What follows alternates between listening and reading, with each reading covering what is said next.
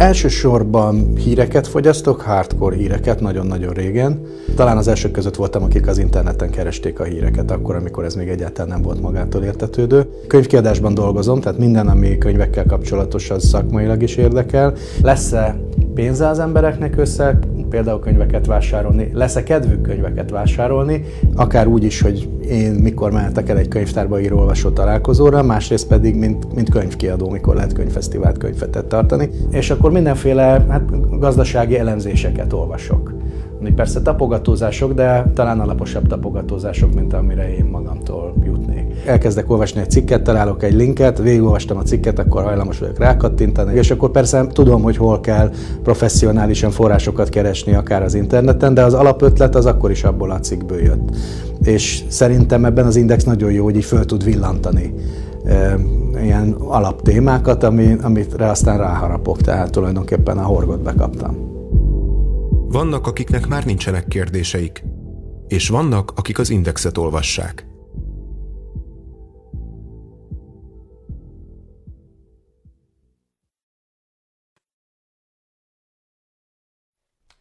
Szeretettel köszöntünk mindenkit itt az Index kibeszélő Immer stúdió műsorában ismét. Én Bíró Marianna vagyok, az Index politika rovatának munkatársa, és itt ül mellettem kollégám Jó Sándor. Szia, Szervusz. Sanyi! Szervusz Marian, ez bizony egy nagy pillanat, hogy most egymás mellett ülünk. Az elmúlt hónapokban egymással szemben, sőt külön-külön lakásokból beszéltünk egymással a home office-ban, ez most a stúdió verzió. Nagyon gyorsan elmondom, hogy miről fogunk ma itt beszélgetni.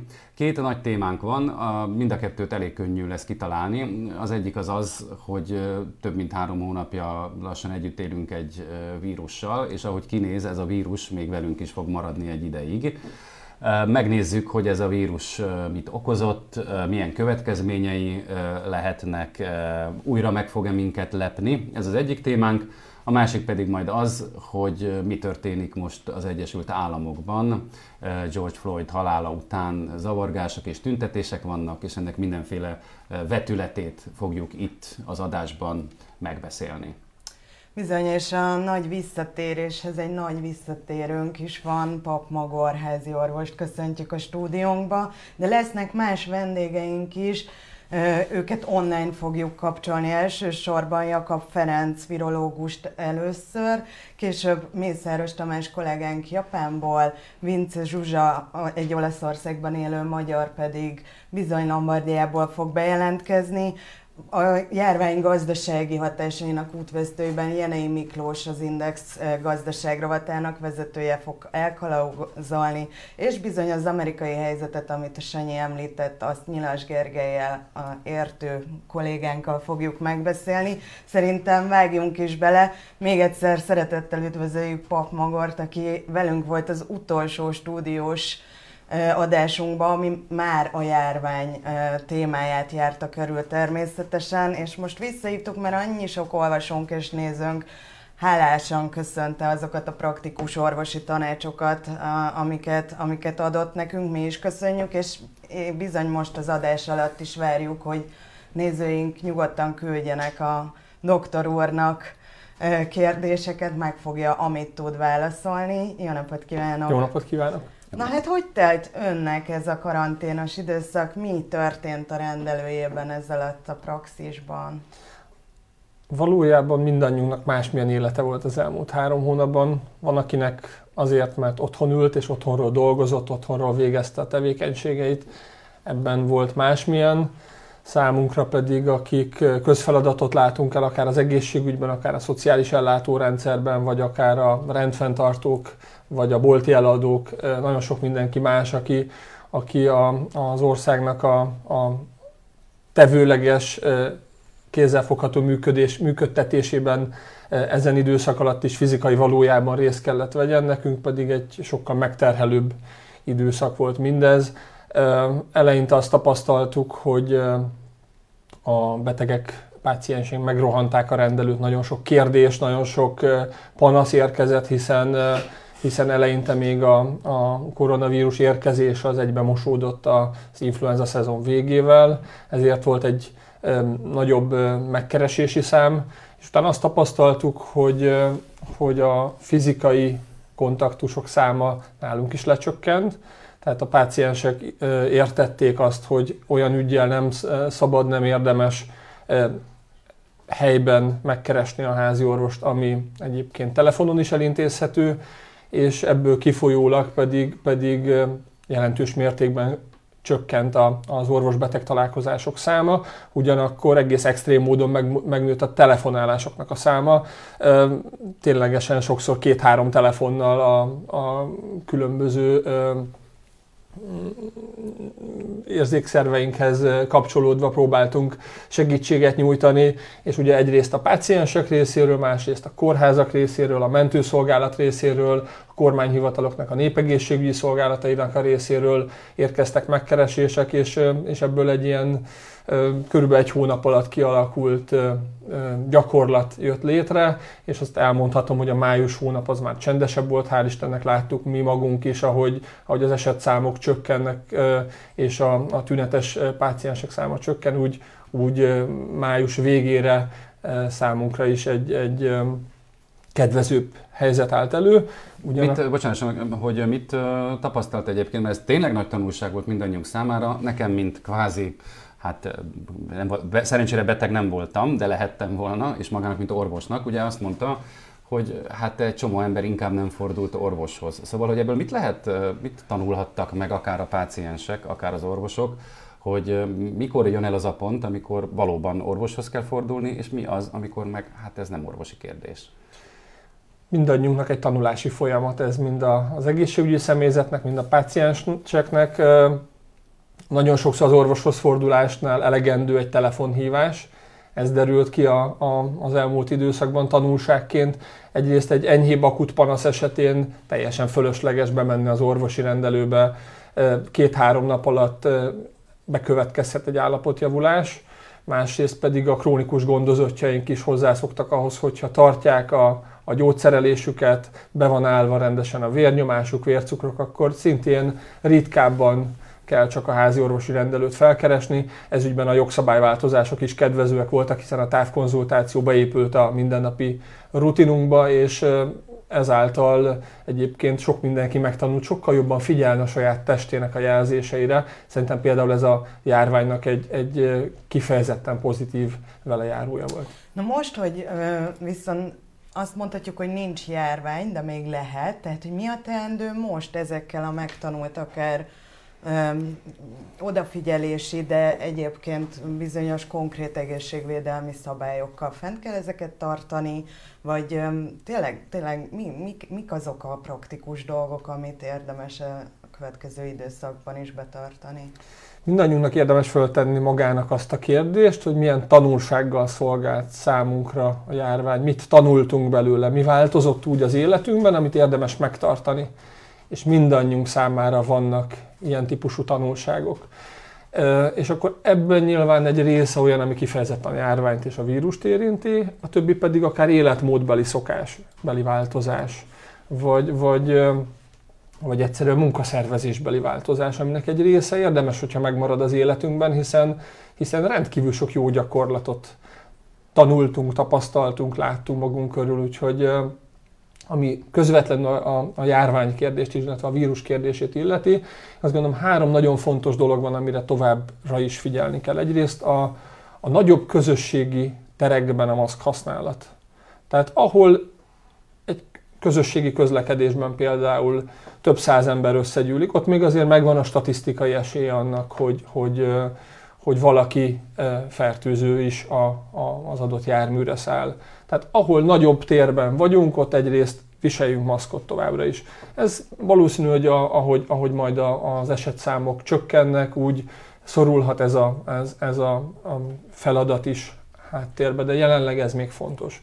A következő ilyen feladat, hogy a szociális távolságot mindazoktól továbbra is tartsuk meg, akik nem a közvetlen családtagunk, közvetlen munkatársaink, tehát itt nem muszáj olyan éles határokat húzzunk, és nem is szükséges, mint ahogy ezt eddig tettük, de azért továbbra is válasszuk meg a saját magunk mikrobiológiai közösségét, és, és döntsük el, hogy ki az a 10-20-30 ember, akivel ezt a teret tartjuk, és, és nem kell ennél szélesebbre nyitni ezt a kérdést. A harmadik nagyon fontos pedig, hogy szerintem érdemes többet még mindig a helyünkön maradjunk. Tehát, hogy nem érdemes erre a nyárra világ körüli utat tervezni, nagy Európa körüli utakat, mert hogy, mert hogy számtalan olyan ország van még, ahol, ahol a járvány jelen van, és emiatt érdemes most inkább a hazai turizmusra, vagy a, vagy a Kárpát-medencében meglévő turizmusra összpontosítani, hiszen, hiszen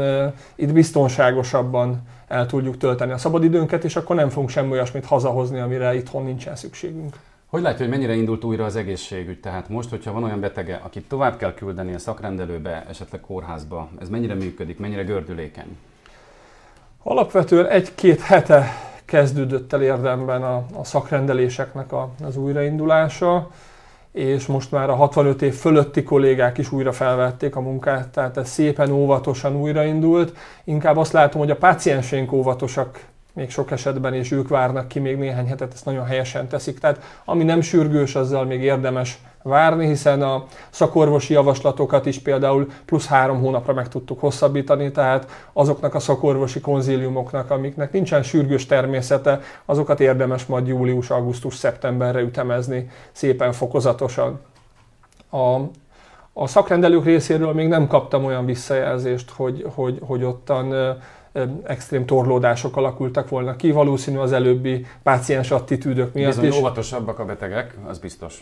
A, a kórházak tekintetében pedig már több olyan megkeresés érkezett, mind a pácienseimhez, mint hozzám is, hogy, hogy előre tervezett műtéteket újra a napirendre szeretnének a kollégák tűzni, tehát hogy újraindult ilyen értelemben is a, az ellátórendszer működése. Érdekes ez egyébként, hogy úgy fogalmaz, hogy óvatosak még a paciensek is. Nyilván egy orvos gondolom, hogy nem is biztat senkit felelőtlen viselkedésre, de ha már változtunk és változtatott rajtunk ez a járvány, mennyire jó az mondjuk pszichésen, hogyha még mindig ezen aggódnak, adott esetben a gyereket engedjék táborokba, egyebek, mi az, a, mi az, amit javasolni tud szülőknek, akár családoknak, idősebbeknek, hogy hogy mik az, tehát, hogy pszichésen hogy dolgozzák fel ezt a szituációt, most már meg lehet könnyebbülni, vagy tényleg ez az óvatosság, ez velünk kell hosszú távon maradjon? Az óvatosság mindenképp érdemes velünk maradjon a következő hónapokban, és talán a következő egy-két évben is ezt, ennek a kifutása még nem pontosan látható. Tehát a járvány az elmúlt, de a mi fegyelmezettségünkön múlik továbbra is, hogy, hogy vissza fog-e köszönni hozzánk. Várhatóan a nyár az, az nyugodtabb lesz, és ö, ö, nem tudjuk pontosan ennek a vírusnak a ilyen irányú természetét, de a, ahogy az influenza szezon is október-november környékén szokott megérkezni, akkor van esetleg esély annak, hogy, hogy újra, újra bekopog hozzánk a, a, a, a koronavírus is.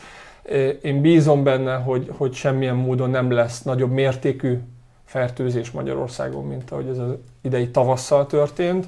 Egyrészt erre azért van remény, mert kialakult az a jelzőrendszer, az a rutin az egészségügyi ellátórendszerben, illetve a, páciensek körében is tudják, hogy mire érdemes figyelni a, a saját testük jelzéseik során, úgyhogy én bízom benne, hogy ez, hogy ez fékező hatással fog bírni a vírusnak a reprodukciójára, Hogyha a nyarat nézzük, akkor érdemes elsősorban szabadtéri programokban gondolkodni, olyan helyre engedni a gyerekeket, a, a, olyan, olyan programokat választani magunknak is, amik a szabadtérben vannak. Tehát a következő időszakban már lehet csoportosan összegyűlni, de ezeket, ezeket amennyire lehetséges, még tegyük egy darabig a, a szabadtérben. Ugyanez vonatkozik például a táborozásra, és hogyha olyan programról van szó, ami, ami szabadtérben végezhető, az, az úgy tűnik, hogy, hogy egyre nagyobb biztonsággal tehető meg. Hogyha bármi ezzel ellentétes folyamat jönne létre, akkor, akkor pedig nyilván, nyilván ez, ez befolyásolni fogja ezen rendezvényeknek a megszervezhetőségét.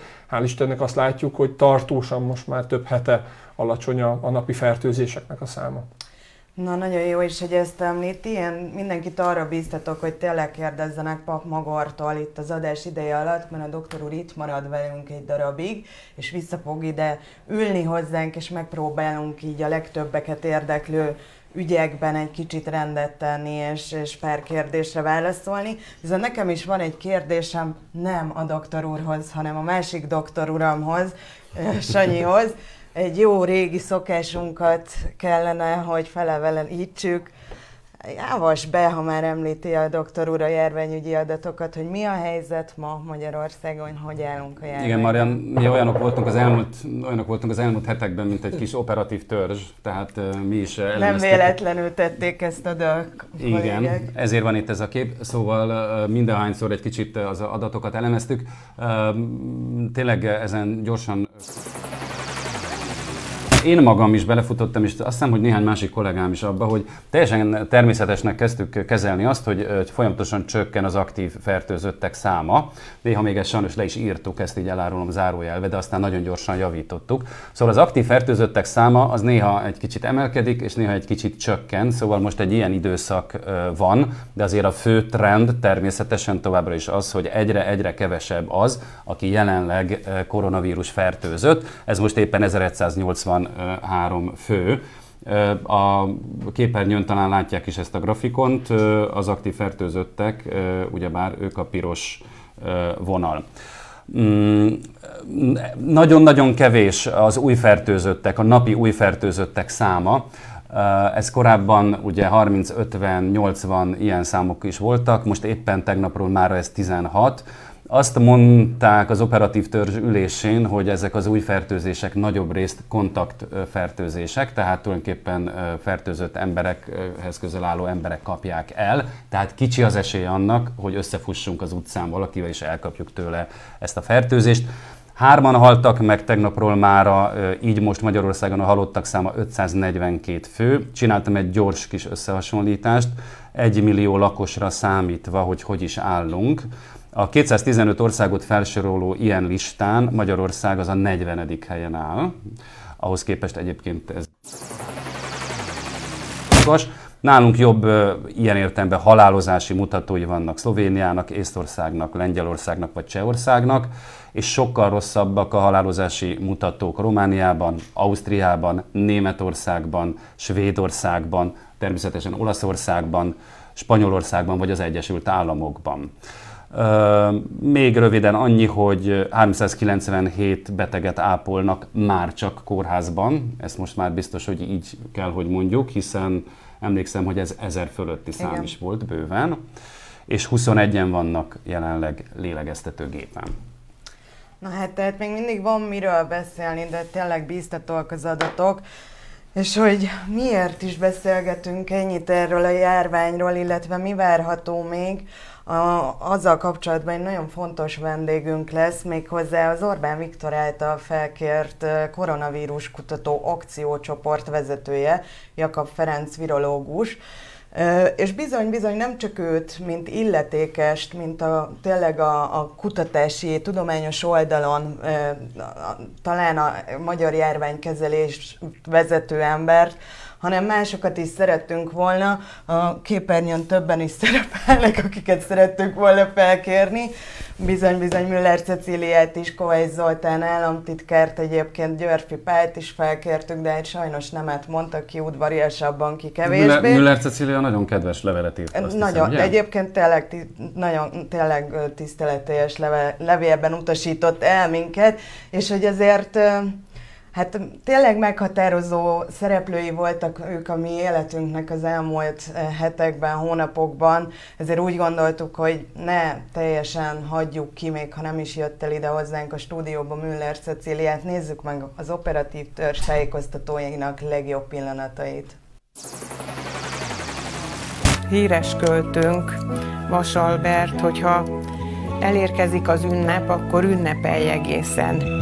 A gyermekek a szemünk fényei. Akár gyermekünk, akár unokáinkról van szó. Nyilvánvaló, hogy fel kell arra készülnünk, hogy ez a húsvét nem olyan húsvét lesz, amilyeneket megszoktunk korábban. Jelen állapot szerint mennyi időre elegendő oxigén van az országban? A kérdés feltevője nyilvánvalóan az orvosi oxigénre gondolt. Jó alaposan meg kell ezeket mosni, folyóvízzel többször és lecsurgatva utána fogyaszthatók. Tudjuk jól, hogy a piciknél van valamiféle ragaszkodás, és itt nem csak a cumikra gondolok, hanem kis pelenkára, vagy a nyunyókára, amit ő otthonról hoz, és nagyon szereti. Gyönyörű tavaszunk van, rengeteg pollen, rengeteg virág kezdte szórni már a pollenjét, akinek, de csak egy részünkre öröm. A magyar ember dalol, virágcsokorral való terjedés az nem bizonyított, nem jellemző, ez egy légúti vírus, készítsenek és adjanak virágot az édesanyáknak, nagymamáknak. Érdemes ebben az időszakban egy pici fertőtlenítési eljárásnak alávetni a tojást, mégpedig úgy, hogy egy kis hipós vízben, a, a mechanikus tisztítást követően egy kis hipós ö, vízben ö, megmosogatjuk őket. Tájékoztatónk végén önöknek is köszönjük szépen a figyelmüket, nyugodt napot, legyen szép a hétvégéjük, vigyázzanak magukra. Egyetlen egy szubjektív dolgot ö, engedjenek meg nekem a végén.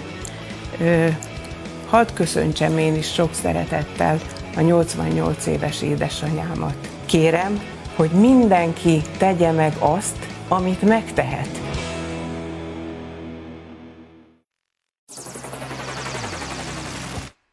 Ez most egy technikailag is izgalmas pillanat, mert remélem, hogy sikerült kapcsolatot létesíteni Jakab Ferenccel. Én látom a professzor urat a képen. Professzor úr, önt vajon halljuk-e? Azt nézzük meg. Hát próbáljuk meg. Igen. Hallanak? Igen, halljuk önt. Akkor hallanak.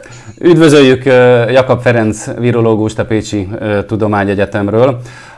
Professzor úr, ebben az elmúlt, maradjunk ennél az elmúlt három hónapnál. Mit tanultunk mi meg erről a vírusról? Hát ha kérhetem, ezt valahogy röviden próbálja nekünk összefoglalni. Tudom, hogy akár egy órát is lehetne erről beszélni. De most maradjunk egy rövid válasznál. Szerintem még sokkal többet is tudnánk beszélni.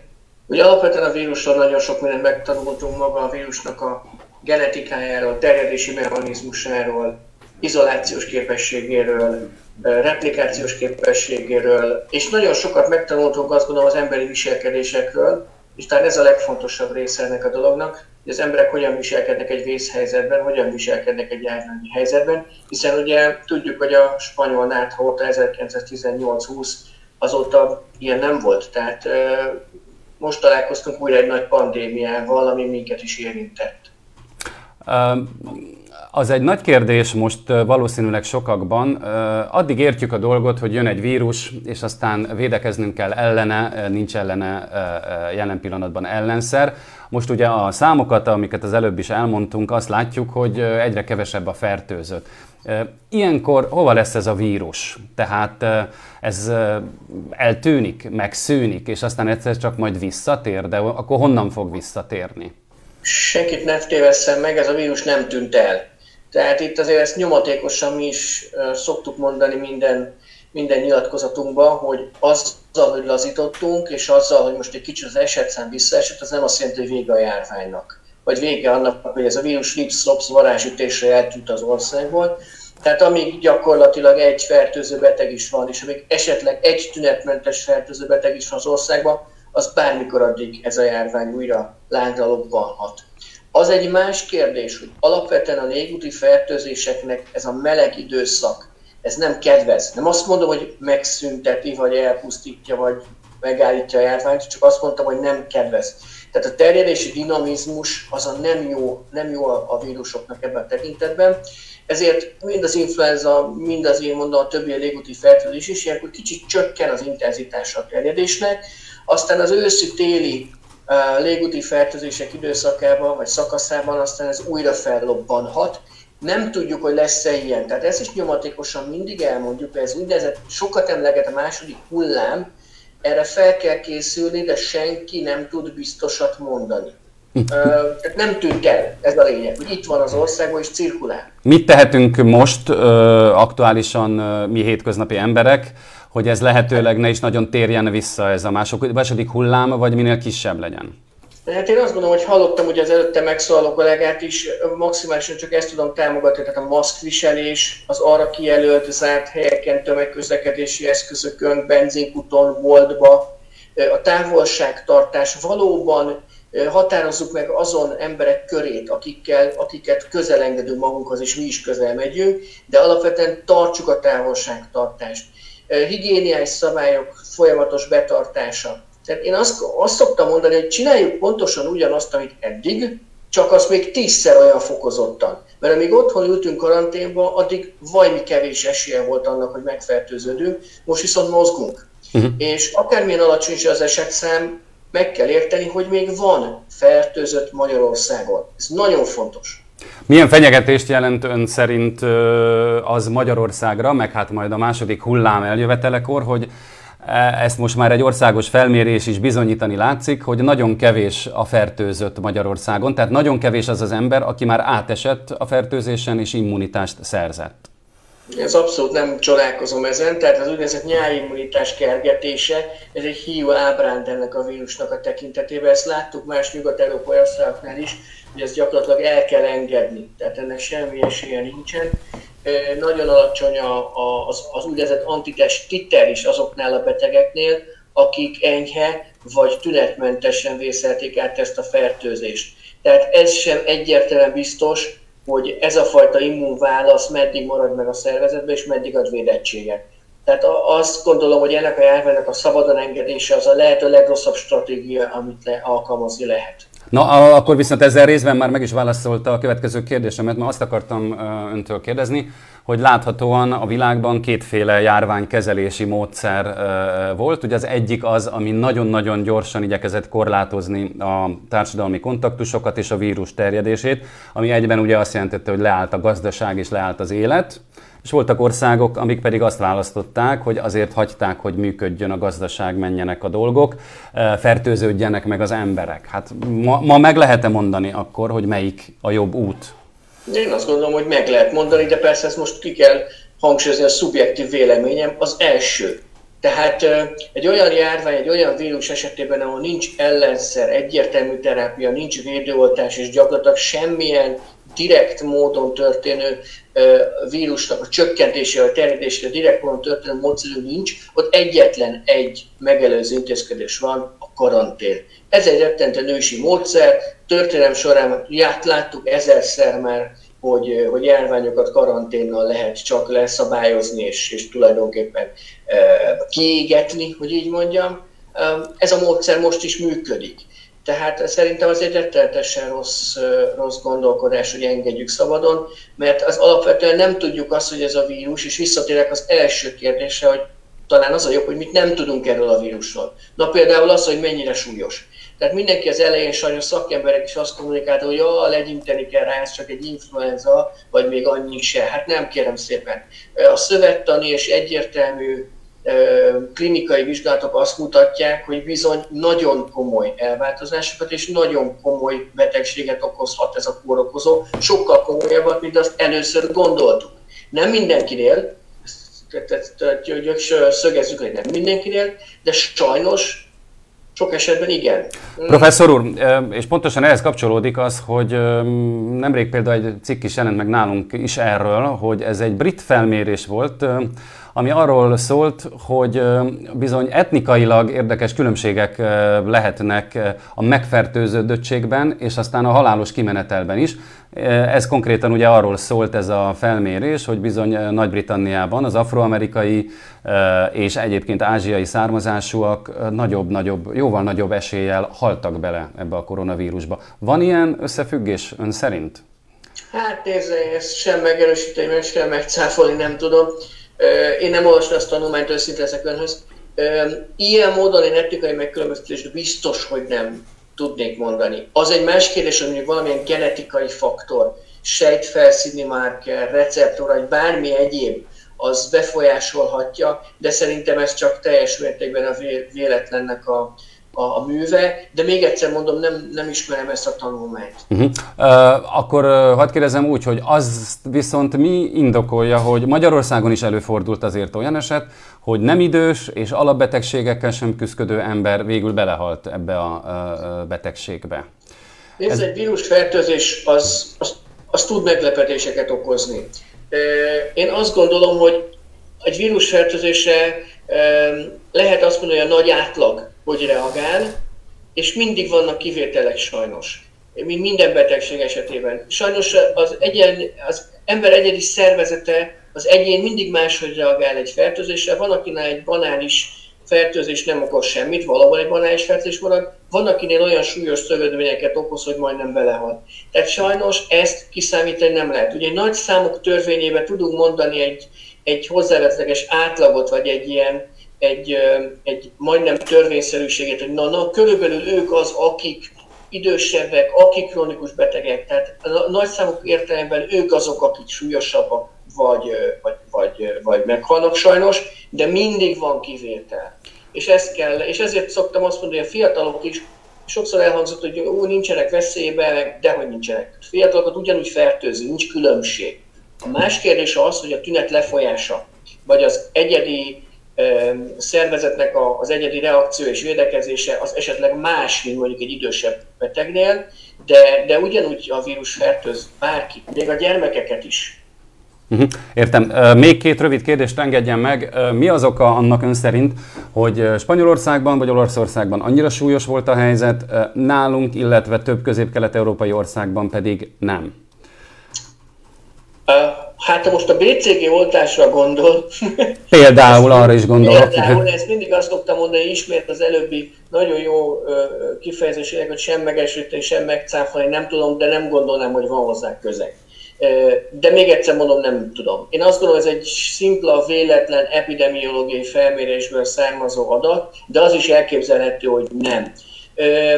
Én sokkal inkább azt mondanám, hogy hogy, hogy, hogy időbe hoztunk meg olyan lépéseket, amit, amit más európai nyugat országok sokkal később.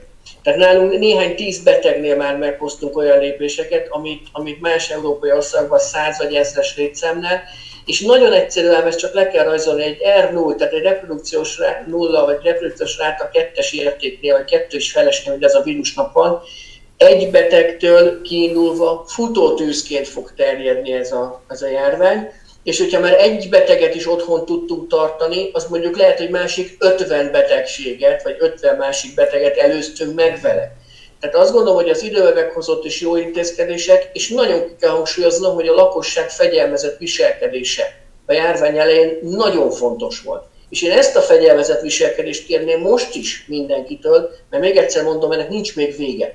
Uh-huh. Professzor úr, utolsó kérdés, mit gondol arról, hogy mi lesz előbb vakcina, tehát egyfajta megelőző védőoltás, vagy találnak esetleg egy olyan gyógyszert, amivel a betegségnek a súlyos tünetei enyhíthetők? A szubjektív véleményem az, hogy szinte biztos, hogy a gyógyszer.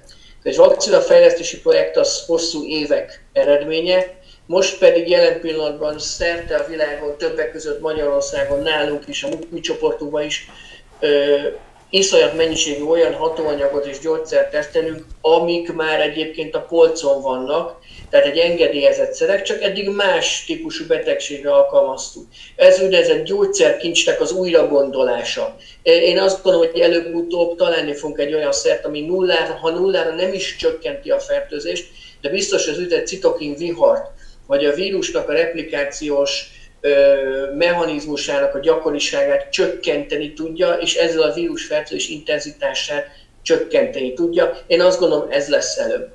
Professzor úr, nagyon-nagyon köszönjük, hogy rendelkezésünkre állt, és remélem, hogy később is tudunk beszélni. További sok sikert a munkájához, és viszontlátásra. Köszönöm szépen a lehetőséget, viszontlátásra. Viszontlátásra. És most közben visszavárom ide Mariant. Szerbusz Marian. De lehet, hogy... Jó. Mert hogy nagyon jó volt, nagyon érdekes volt hallgatni, hogy a, a professzor úrral milyen beszélgetést folytattatok.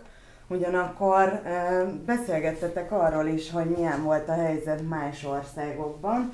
És hát ugye tudjuk, hogy Olaszországban volt talán a legdurvább a helyzet, és bizony, bizony Olaszországban hát elég súlyos számokról számoltunk be nap mint nap, és ezért is gondolom azt, hogy fontos tudni, hogy jelenleg nyilván nem csak azért, mert valaki szeretne oda menni nyaralni, hanem hogy ilyen közel hozzánk Európában mi a helyzet. És Én azt gondolom, hogy emiatt, bocsánat, itt a kollégákkal kommunikálunk, hogy sikerül-e nekünk kapcsolni, mert megpróbáltunk egy bizony Olaszországban, méghozzá Lombardiában a, tényleg a járvány egyik gócpontjában élő magyar hölgyet keresni, és találtunk is, aki ott él, Vince Zsuzsát, és remélem, hogy hall engem, lát engem, és tudunk beszélgetni. Jó napot kívánok! Jó napot kívánok, üdvözlök mindenkit!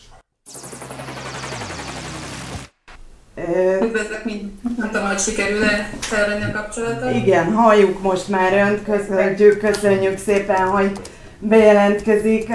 Nem sokat mondtam el önről, kérem ismertesse így a nézőnkkel, hogy merre él, tényleg hol, hol tartózkodik Olaszországban. Én Lombardiában élek egy kisvárosban, az a neve Szerenyó. Amit érdemes tudni erről a megyéről, hogy itt egy Magyarországnyi mennyiségű ember él, tehát a magyar lakosság 10 milliós megyéről beszélünk. Ez azért is fontos, mert egy nagyon sűrű lakott területről van szó, négyszer annyi ember él itt egy négyzetkilométeren, mint Magyarországon, és egyben ez az egyik leggazdagabb megyéje Olaszországnak, tehát itt a gazdaság is eléggé egy húzó tényező Olaszországon belül. Igazából ennyit lehet róla tudni, három nemzetközi reptere van, tehát egy, egy igazából nagyon, hogy mondjam, gazdag és jól működő megye. Hát bizony, de nagyon súlyos képeket láttunk arról. Nem tudom, hogy most milyen a helyzet ott, ahol ön él, járványfronton természetesen. Hát itt most kezdődik a második és az úgynevezett harmadik fázisa ennek a járványnak, tehát az, a teljes lockdown szakasz, tehát a lezárás és a karantén kezd feloldódni. Ez azt jelenti, újraindulnak az üzletek, a gazdasági élet, kinyitnak a strandok, kezdenek kinyitni az úszodák. Május 4-én volt az első olyan pillanat, hogy a rokonok egymást megölelhették valamint eléggé távolról, ugye távolságtartást be kellett tartani, tehát rokonokat lehetett látogatni. Ez most 18-ára a megyén belüli kommunikáció és a megyén belüli forgalomnak az újraindítását is engedélyezték, és ez majd június második felére el fog érni arra pontra, hogy beengedik a külföldi turistákat is karantén elvárások nélkül. Tehát lassan kezd újra éredni az olasz gazdaság, az iskolák zárva maradtak, ez egy eléggé, hogy mondjam, érdekes pontja a történetnek. Szeptemberben fognak újra nyitni, és jelen pillanatban tárgyalja ezt a parlament, hogy milyen, milyen formában. Ez nagyon érdekes maga az újranyitási folyamat, de egy kicsit segítsen nekünk, mert mi azért innen távolról eléggé rémisztőnek éltük meg ha mindazt, ami így akár néhány nap alatt bekövetkezett Olaszországban. Nem tudom, hogy például ön, a családja beszél ugye az iskolákról, tehát ha jól tudom, gyermeke is van iskoláskorú, a koronavírussal, tehát hírekből vagy közvetlen érintettség révén például? Nem volt közvetlen, hál' Isten, közvetlen megbetegedés a családomban, vagy ismerősi környezetben, tehát én első szem első személyben erről nem tudok beszélni. Az kétségtelen, hogy borzasztóan sokkoló volt az olasz számára, hogy egyik napra a másikra Európában először, és ezt szeretném aláhúzni, hogy ez egy ilyen úgymond első tapasztalat így Európán belül, tehát senki nem gondolta volna, hogy ez megtörténhet. Könnyű, könnyű lezárni egy országot, hogyha már a második, harmadik ország így az Európai Unión belül.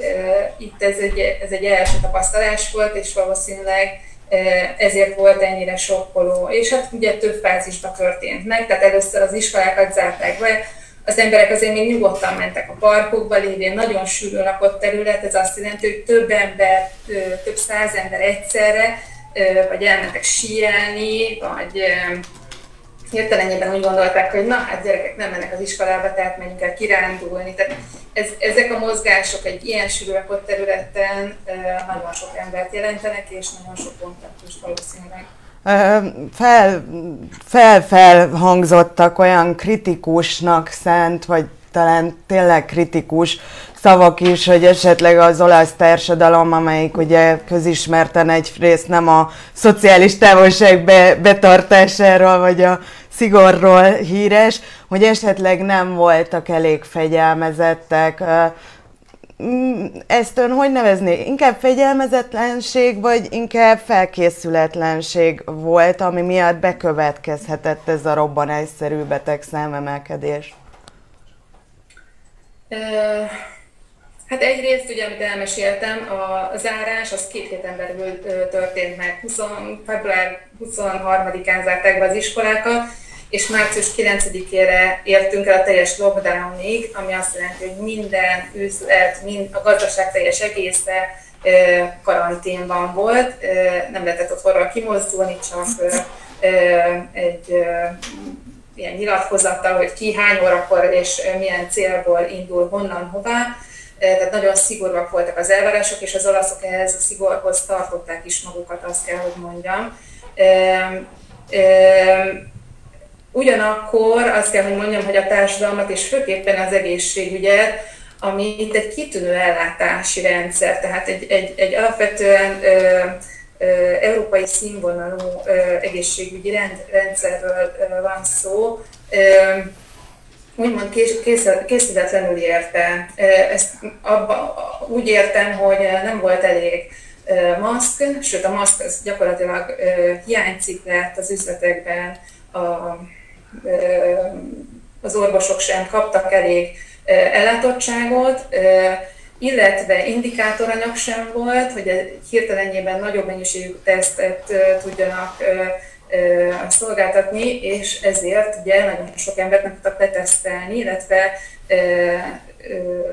ez gyakorlatilag hiányzik le. Tehát az az érdekesség a dolognak, hogy, hogy felkészületlen rendszerbe érkezett ez a ez a betegség. Uh-huh. És aztán, amikor ezek a lezárások voltak, tényleg mondta is, hogy szigorú volt, és be is tartották az olaszok. Én tudom, mert mi beszéltünk négy szem közt erről, de meséljen egy kicsit, a, ugye, hogy munkaerő közvetítéssel foglalkozó cégük van, ebben dolgozik. Hát önöknek ment a home office, ha jól tudom.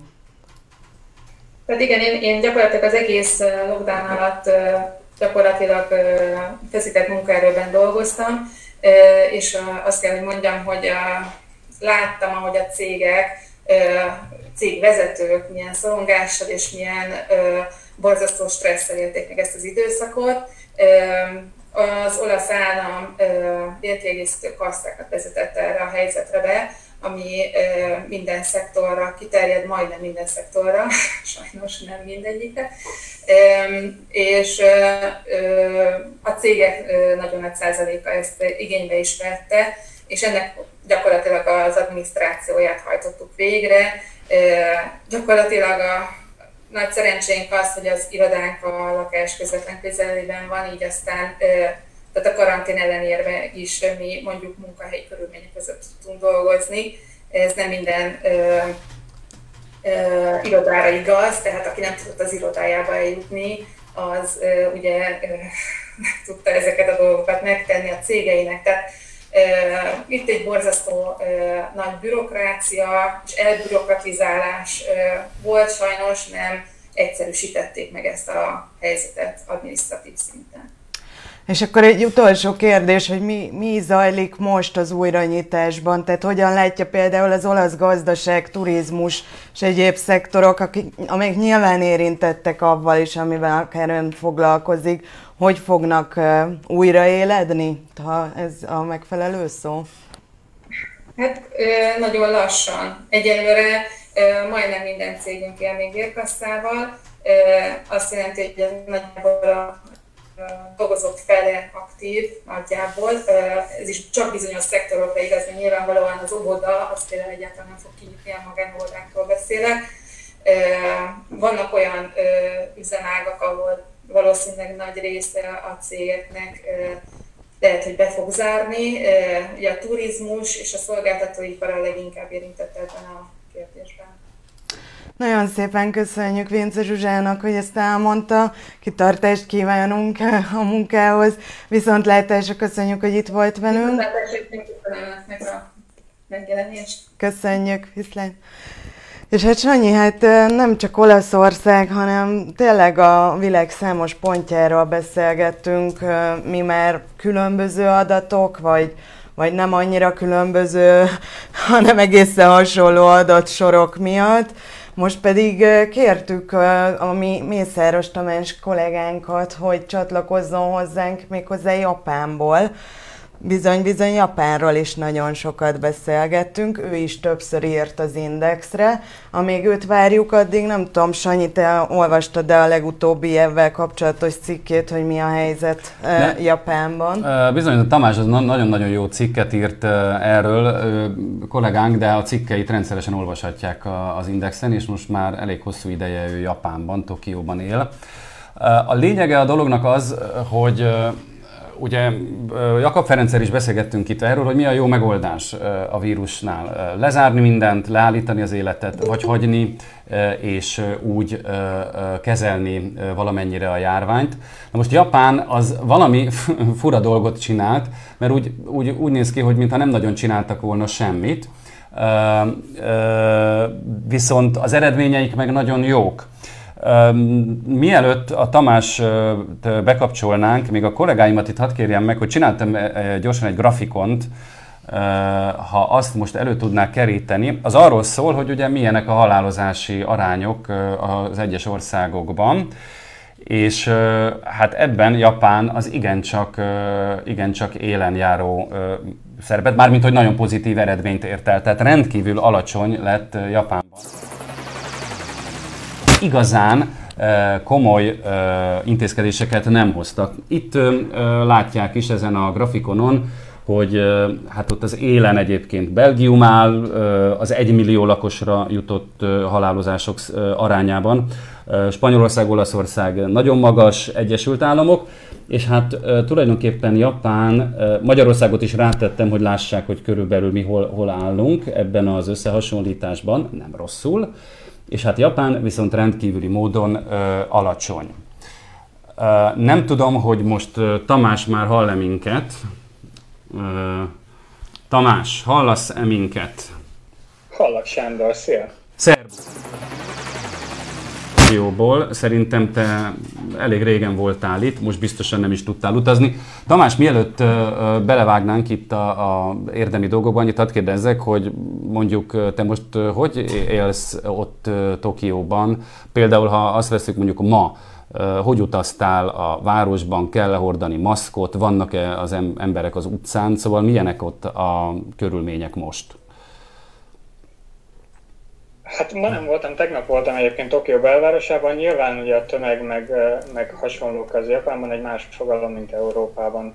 Tehát mondjuk budapesti szemmel nézve tömeg volt, Tokiói szemmel nézve alig lézengtek az emberek, de azért voltak az utcán, tehát nem az van, hogy kihaltak az utcán. Utcák, mindenki hord maszkot, majdnem, ránézésre 95%-ra tippelném én is természetesen, mert rendes szabálykövető bevándorló vagyok ma már, ma már ugye feloldották a, a korlátozások jelentős részét, úgyhogy igazából ez, a, ez a, az a stádium, amikor kezd visszatérni az élet, és, és azért már kimonnak az emberek, éttermekben van élet, kocsmák megnyílnak, stb. Na most, ha röviden össze nekünk foglalni, meg az olvasóknak, meg azoknak, akik minket néznek, hogy hát ennek a bizonyos japán járványkezelési modellnek mi volt a lényege, ha volt egyáltalán ilyen?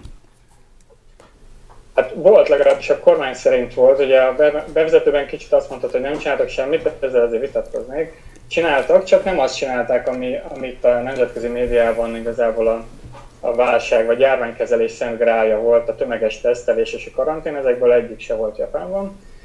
Két ilyen nagy csapás irány volt. Az első az az volt, hogy az első kínai és hazai adatok alapján azt látták, hogy sokan voltak, akik kapcsolatba kerültek fertőzöttekkel, de mégsem kapták el a vírust, és ebből arra következtettek, hogy a gócpontok és a szuperterjesztők felkutatására, ezeknek a klasztereknek a kezelésére, kontaktkutatásra kell koncentrálni.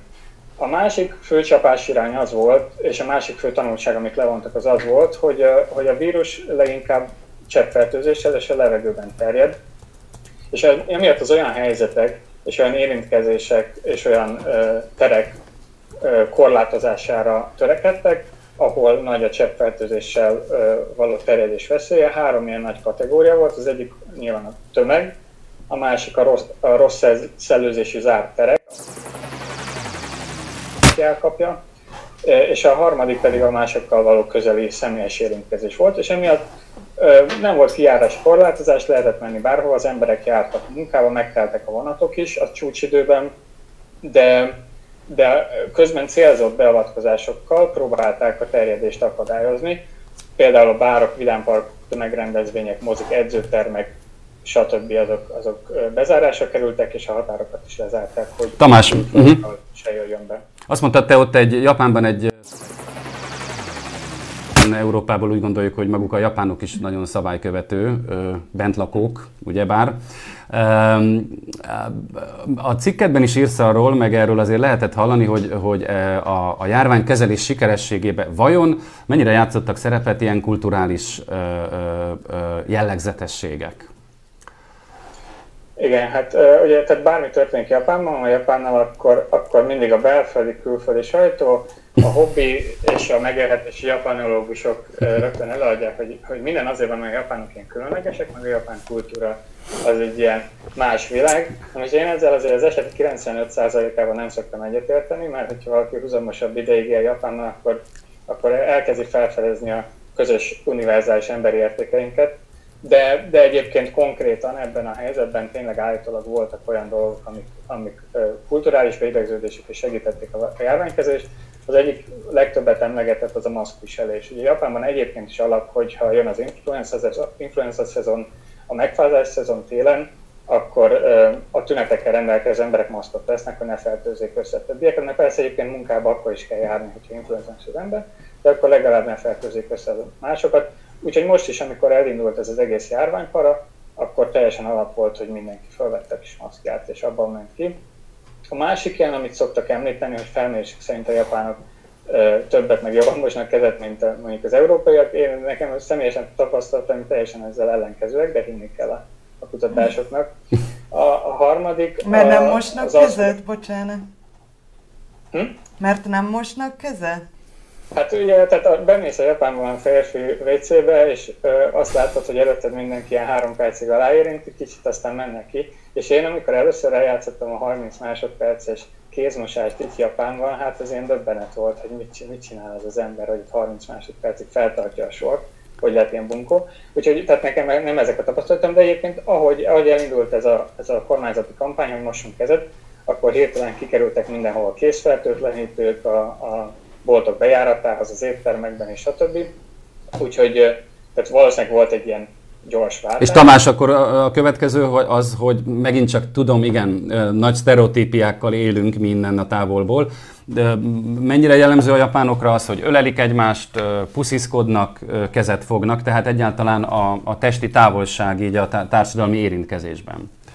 Igen, hát ezzel folytattam volna, ja. igen, valóban, hogy ez, ez tényleg így van, hogy nincs készfogás nagy rész, nincs nagyon pusziszkodás, nincs alelkezés, stb. Tehát ez biztos, hogy ez még családon belül sem nagyon, tehát ez, ez biztos, hogy sokat számított, ezt is felszokták hozni, illetve az összes ilyen japán magyarázó, magyarázat szent grája, amit te is mondtál, hogy hát szabálykövetőek, és amikor a kormány azt mondta, hogy ezt nem szabad, meg azt nem szabad, meg hogy elmondják a szakértők a tévén, akkor, akkor valószínűleg tényleg azért a társadalom nagyobb, nagyobb része követi ezt, ezt hm. Japánban. Ho- esetleg máshol. Hogy láttad, hogy bírta végül az egészségügyi rendszer azt, hogy csak ilyen szelektív korlátozások voltak?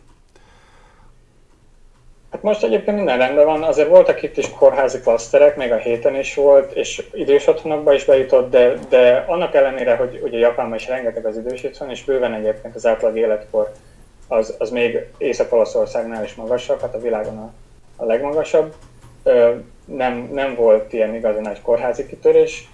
Április közepén azért, amikor, amikor a, a legmélyebb szakaszában voltunk a járványnak, akkor felugrott ilyen nap 700 az új fertőzöttek száma, és jöttek olyan hírek, hogy elfogytak a, a védőfelszerelések Oszakában, műanyag első kabátokat kértek a lakosságtól, mert nem voltak köpenyek. Volt egy mentő Tokióban, amit 80 kórház utasított el egy koronavírus gyanús beteggel.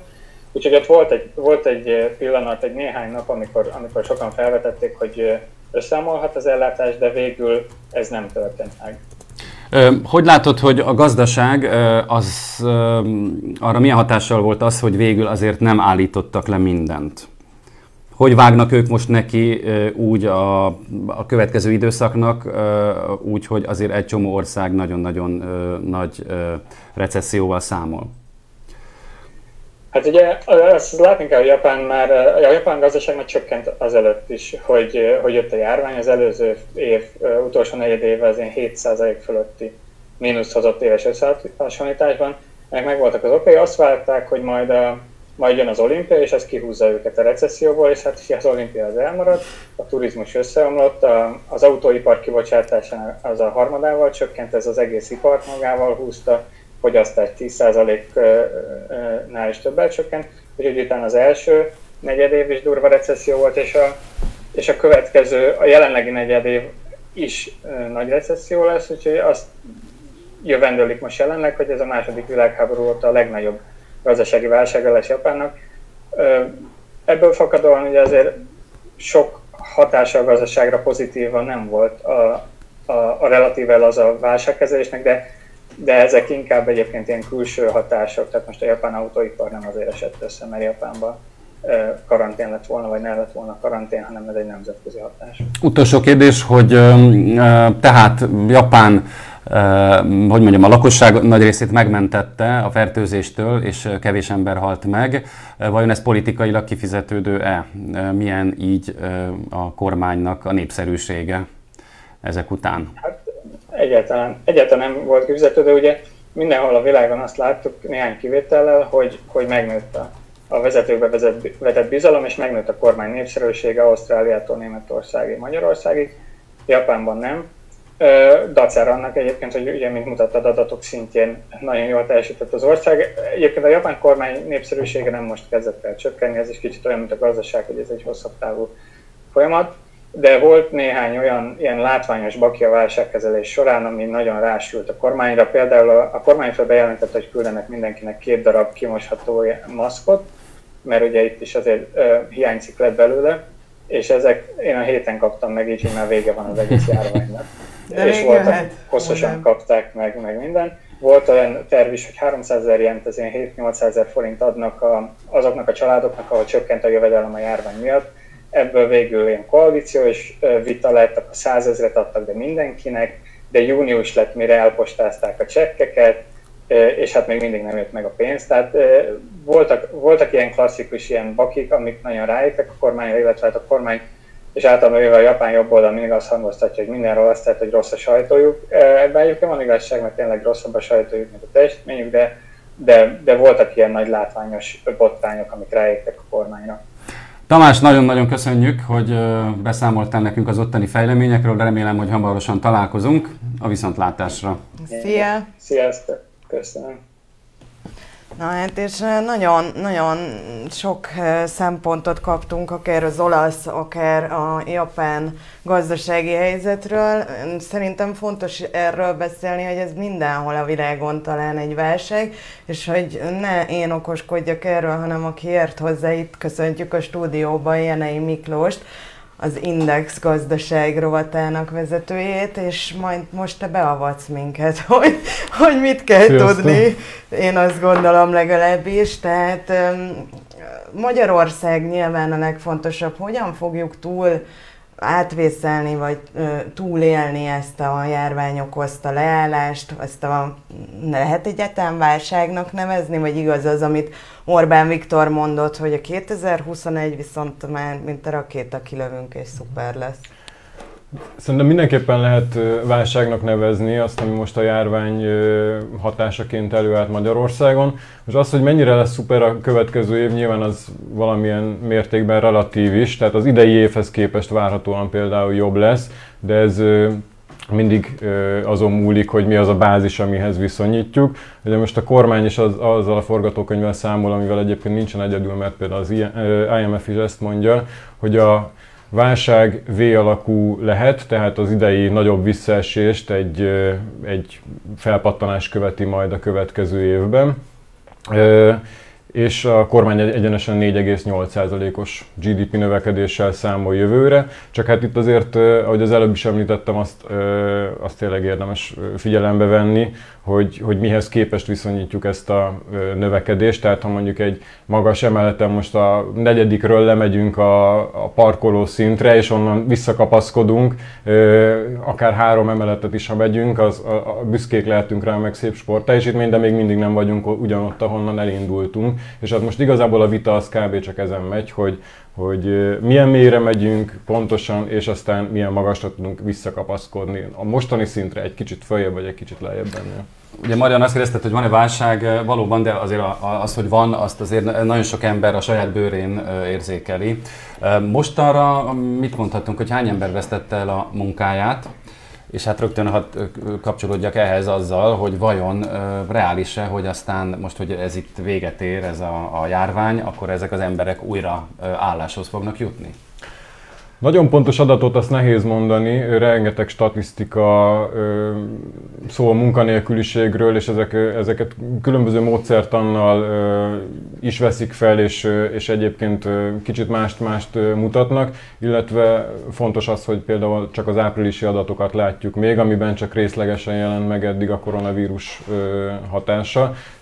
Ebből a szempontból például a májusi adatok majd érdekesebbek lesznek. Az mindenképpen kijelenthető, hogy 100 ezer fölött van már azoknak a száma, akik a, a járvány ideje alatt el, elvesztették a munkájukat, és ez, és ez majd csak tovább nőhet. Nyilván a kormány ilyenkor igyekszik nyugtatni a, a lakosságot, és többször elhangzott már különböző kormányzati szereplők szájából, hogy ahány munkahely most megszűnik, annyi munkahelyet létre is fognak hozni, de hát azért azt nyilván látni kell, hogy korlátosak ebben a, a kormánynak is a lehetőségei, tehát vagy az állami szférát tudják feldúzzasztani és a közmunkaprogramot felpörgetni, akár visszatérhet egy olyan korábbi helyzet, mint a 2015-16-os időszakban, amikor több százezeren dolgoztak közfoglalkoztatottként, illetve olyan is elhangzott, hogy szeretettel várnak akár a Magyar Honvédségbe is újabb katonákat, tehát hogy igazából nyilván tud tenni a kormány azért, hogy a piacon is létrejöjjenek munkahelyek, de, de ebben azért behatároltak a lehetőségek. Tehát lehet, hogy papíron létre fog az jönni, hogy, hogy létrejön annyi munkahely, mint amennyi megszűnt, de nem biztos, hogy mindenki a képességeinek vagy a képzettségének megfelelő munkahelyet fog tudni találni. De nem csak ilyen módon, tehát a, a közmunkával, vagy a, azt hiszem 3000 főt várna a Magyar Honvédség, ez hangzott el, tehát azért ilyen gazdaságélénkítő intézkedéseket a kormány, Mégis megfogalmazódott ez a, ez a kritika, hogy igaziból az ilyen bajba került munkavállalókat, családokat nem segítette igazán a kormány. Szerinted ez mennyire jogos? Illetve, hogy van-e, van-e realitása azoknak az összehasonlításoknak, hogy más országokban milyen mentőprogramokat jelentettek be a kormányok? Tehát, hogy egyáltalán ezt így lehet méricskélni? Hát méricskélni lehet, meg, meg sokféle megállapítást is tenni. Én szerintem, hogy, hogy több, több, több irányból is érte kritika a kormányt a válságkezeléssel kapcsolatban. És, és, és ezeknek van is alapja, nem csak az ellenzék részéről, hanem az Európai Bizottság is megfogalmazott olyan kritikát, hogy, hogy túl kevés a közvetlen támogatás a, a válságkezelő csomagban. Amikor jöttem befelé, akkor gondolkoztam, hogy milyen példával tudnám ezt az egész válságot illusztrálni, ami egyébként nagyon más, mint a, a, akár a 2008-as válság, teljesen más a, a kiinduló pont, és másképp is kell kezelni. Ez érdekes, mert a kormánypropaganda az folyamatosan ezzel állítja párhuzamba, illetve ellentétbe, és pont láttam is egy ilyen köztelevíziós hát filmecskét egészen alaposan ki volt dolgozva egy riport arról, hogy a számokat összehasonlították, hogy milyen milyen gazdasági állapotban volt akkor, és hova került Magyarország, és az IMF hitel és egyebek. Tehát akkor ez nem is nagyon összevethető? Összevetni mindenképp össze lehet, és egyébként szerintem az is megállapítható, hogy viszonylag jó helyzetben volt a gazdaság akkor, amikor a, a, a járvány most elérte. Abban a szempontból kevésbé összevethető, hogy míg ott egy, egy hatalmasra fújt lufi kipukkanása indított el a piacon egy, egy, egy dominót, és a gazdaság összes szereplőjéhez eljutott, addig most inkább egy, egy olyan átmeneti sok érte a gazdaságot, ami a maga a járvány, és nekem, nekem az jutott eszembe, mikor egy fesztiválon vagy egy szabadtéri rendezvényen felállítottak már mindenféle ringlispiltől kezdve színpadon, bérel technikán át mindent, és egyszer csak sötét felhők jönnek meg, leszakad az ég, és hogy valahogy mentsék a mentetőt, ilyenkor a szervező egy dolgot tud csinálni, nyilván lezárja a, a veszélyes, nem tudom, ugrálóvárat például, de közben meg megpróbálja helyszínen tartani az embereket, mert hogyha kisüt a nap egy órával később, akkor még azért menthető az esti koncert, meg nem tudom, ha mindenki hazamegy, akkor pedig mindenki rosszul jár, és egy ilyen helyzetben, ami a legfontosabb, hogy azonnal kell cselekedni,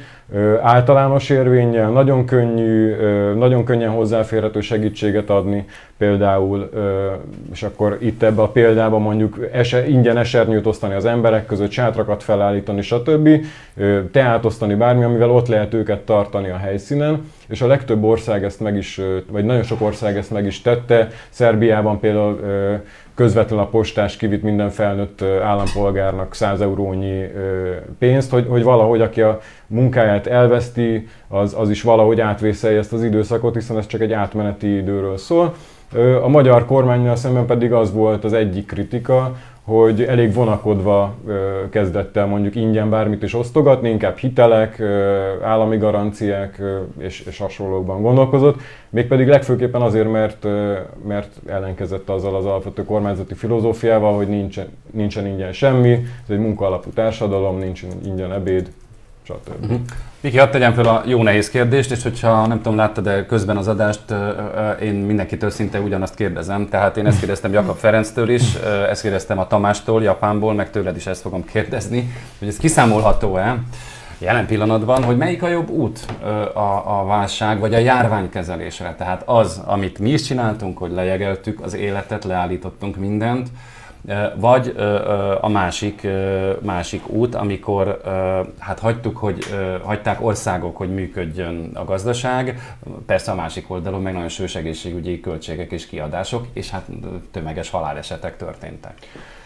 Itt ez azért, azért nagyon nehéz, és egyébként például az előző példa az nem is alkalmas ennek, a, ennek az elmagyarázására, hogy, mert az egész gazdaság egy, egy globálisan működő, elképesztő összetett rendszer, amiben nem igazán van olyan, hogy valaki teljesen izoláltan, a többiektől függetlenül tud teljesen cselekedni. Tehát mondjuk Svédország példáját, ha megnézzük, ott hiába voltak kevésbé kemény korlátozások, a gazdaság így is brutálisan visszaesett, Például azért, mert nagyon kitett az exportnak az ország, és, és ha máshol leállások vannak, az őt is érinti. A másik része, hogy ez ez a válság nem elsősorban csak azért jött létre, mert a kormány azt mondja, hogy nem mehet senki étterembe, meg nem mehet fesztiválra bulizni, meg nem engedünk be turistákat, hanem azért is, mert az emberek saját maguk is félnek attól, hogy esetleg megfertőződnek ilyen helyeken. Tehát nem kell ahhoz korlátozásokat bevezetni, hogy, hogy az emberek tartsanak attól, hogy közösségi térbe menjenek, és saját maguktól is elkezdenek inkább takarékoskodni, félni a jövőtől, ezek pedig mind a gazdaságot fél értékező tényezők. Tehát ilyen szempontból persze nehéz azt megmondani, hogy ki csinálta jobban, de az azért látszik, hogy az a forgató, vagy az a technika sem igazán hozta meg a gyümölcsét, hogy akkor úgy hagyjuk az egészen.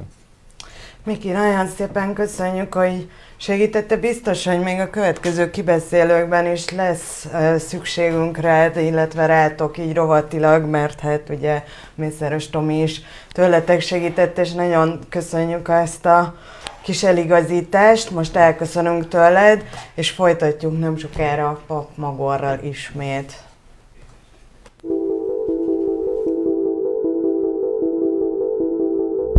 Engem mostanában sokat foglalkoztat az, hogy miért ilyen nehéz a klímaváltozásról beszélni, hogy miért ilyen nehéz elfogadni azt, hogy ez a dolog ez nem jön, és majd lesz 50-30 nem tudom hány év múlva, hanem ez már most itt van, és már most hatással van az életünkre, és miért ilyen nehéz tenni ellene, és, és beiktatni a mindennapi életünkbe azokat az apró változtatásokat, amiknek lehetne hatása erre. Ha felmerül a társadalomban, hogy meg kellene szüntetnünk a műanyag zacskóknak vagy a műanyagoknak a felhasználását, akkor, hogyha elindul egy ilyen folyamat, akkor utána hirtelen miért áll meg? Vagy miért, miért döntünk úgy, hogy akkor ezt most mégsem vezetjük be. Mikor jön el az a pont, amikor már tényleg mindenki felismeri azt, hogy, hogy ezzel foglalkozni kellene, és nem csak addig, amíg beszélünk róla, hanem, hanem hogy tettekben is. És nem értem azt, hogy miért ellenség egy olyan ember, aki mást gondol bármiről a világban, mint én. Vannak, akiknek már nincsenek kérdéseik, és vannak, akik az indexet olvassák.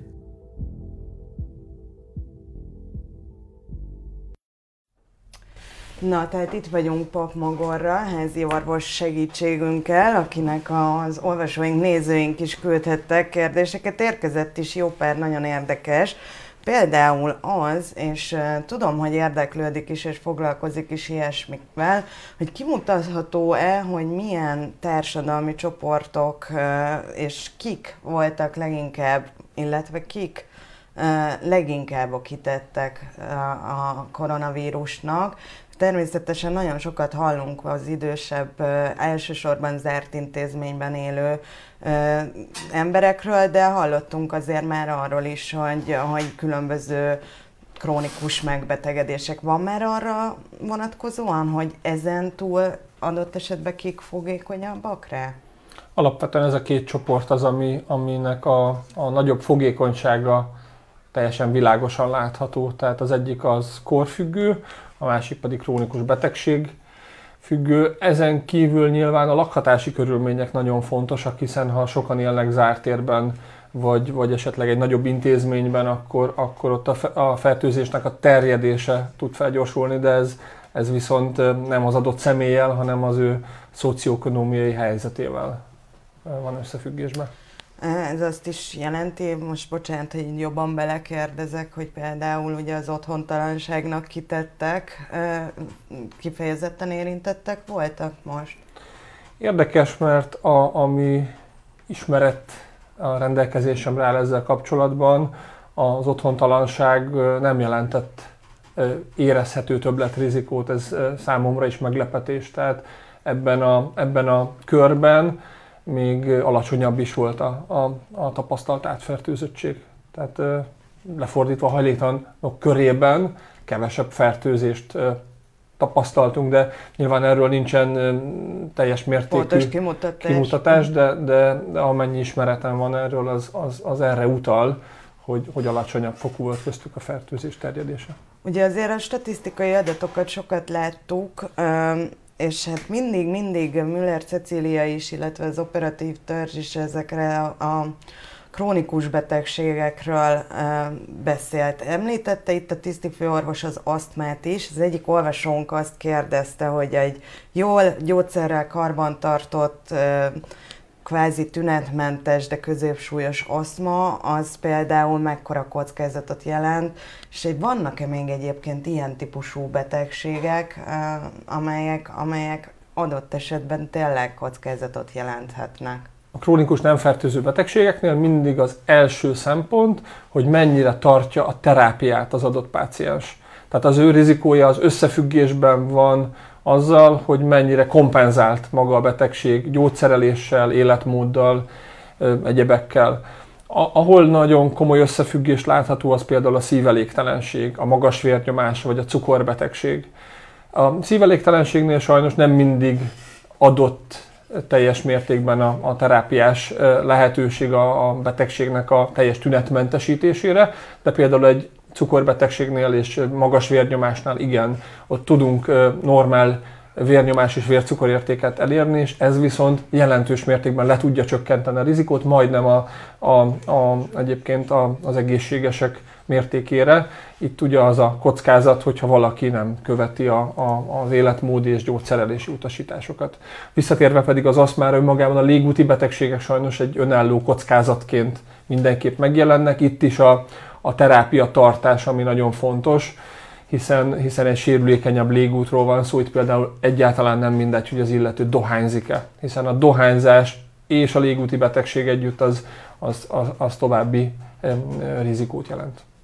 Ugye ezeken az alapbetegségeken többször volt társadalmi vita, mint ahogy azon is, hogy egyébként az idős otthonokban, semmiképp nem akarom ne jegyen meg politikai útra terelni a beszélgetést, de hogy azért el elharapózott a járvány Magyarországon, és ezt láttuk egyébként Európában nagyon sok felé. Milyen speciális hát hogy is mondjam, intézkedésekre van most még szükség idős otthonokban, vagy épp más zárt intézménye, például egy kórházban? Alapvetően most a, a legnagyobb terjedési veszély a nagyobb közösségi terekben és a nagyobb közel, egymáshoz közel lakó, illetve közel tartózkodó közösségekben van. Tehát azt gondolom, hogy a, a, a veszélye miatt mindig is nagyobb lesz az idős otthonokban, mindig is nagyobb lesz a kórházi körülmények között, ahol, ahol eleve a fertőző betegek jelen vannak. Tehát ott, ott nagyon szigorúan kell továbbra is a, az elkülönítési szabályokat tartani. Tehát emiatt például a, a, a kórházak, általában a, a fekvőbeteg szakellátó intézmények azok, azok továbbra is látogatási tilalom alatt vannak és a szociális intézmények körében is nagyon korlátozottan nyílt meg a lehetőség Ez a látogatásra. Ez akkor úgy gondolja? Tehát Igen, igen, pont azért, mert, mert az zárt közösségben egy, egy szobában laknak ketten, négyen, vagy egy, vagy egy adott korteremben is többen tartózkodnak, nagyobb a fertőzésnek a kockázata. Tehát, hogyha azt vizsgáljuk, hogy mire érdemes a jövőben is nagyon szigorúan figyelni, az egyrészt, hogy ezekben az intézményekben ne vigyük be kívülről a fertőzést, akár dolgozóként, akár látogatóként, illetve arra, hogyha valaki ezekből az intézményekből kijön, különösen a kórházra értem ezt, akkor pedig, akkor pedig tartsa azokat az elkülönülési szabályokat, amik, amik szükségesek, hiszen hogyha valaki több hetet kórházban tartózkodott, nyilván sokkal nagyobb az esély, hogy elkaphatta a fertőzést, mint egy átlagembernek, aki csak a mindennapjait éli. Itt különösen azt gondolom, hogy a kórházban dolgozó egészségügyi dolgozók kell nagyon odafigyeljenek, és nem csak a dolgozók, hanem a, a, az egyéb egészségügyben dolgozó személyzet, a takarítóktól, a, a, a karbantartókon át mindenkinek, hogy, hogy a szigorú szabályokat tartsa, mert ők lehetnek még potenciálisan ez ügyben veszélyeztetettek, illetve a további hordozók. Ugyanakkor például a kórházi látogatást az orvosként javasolja, hogyha vala, valamelyik paciens bekerül, mit mond a családjának például? Menjenek, Jel- vagy inkább ne? Jelenleg látogatási tilalom van a Még, kórházakban. de hát lassan feloldják, és ugye... Miniszter úr, ez ugye pont két hat nappal ezelőtt igen.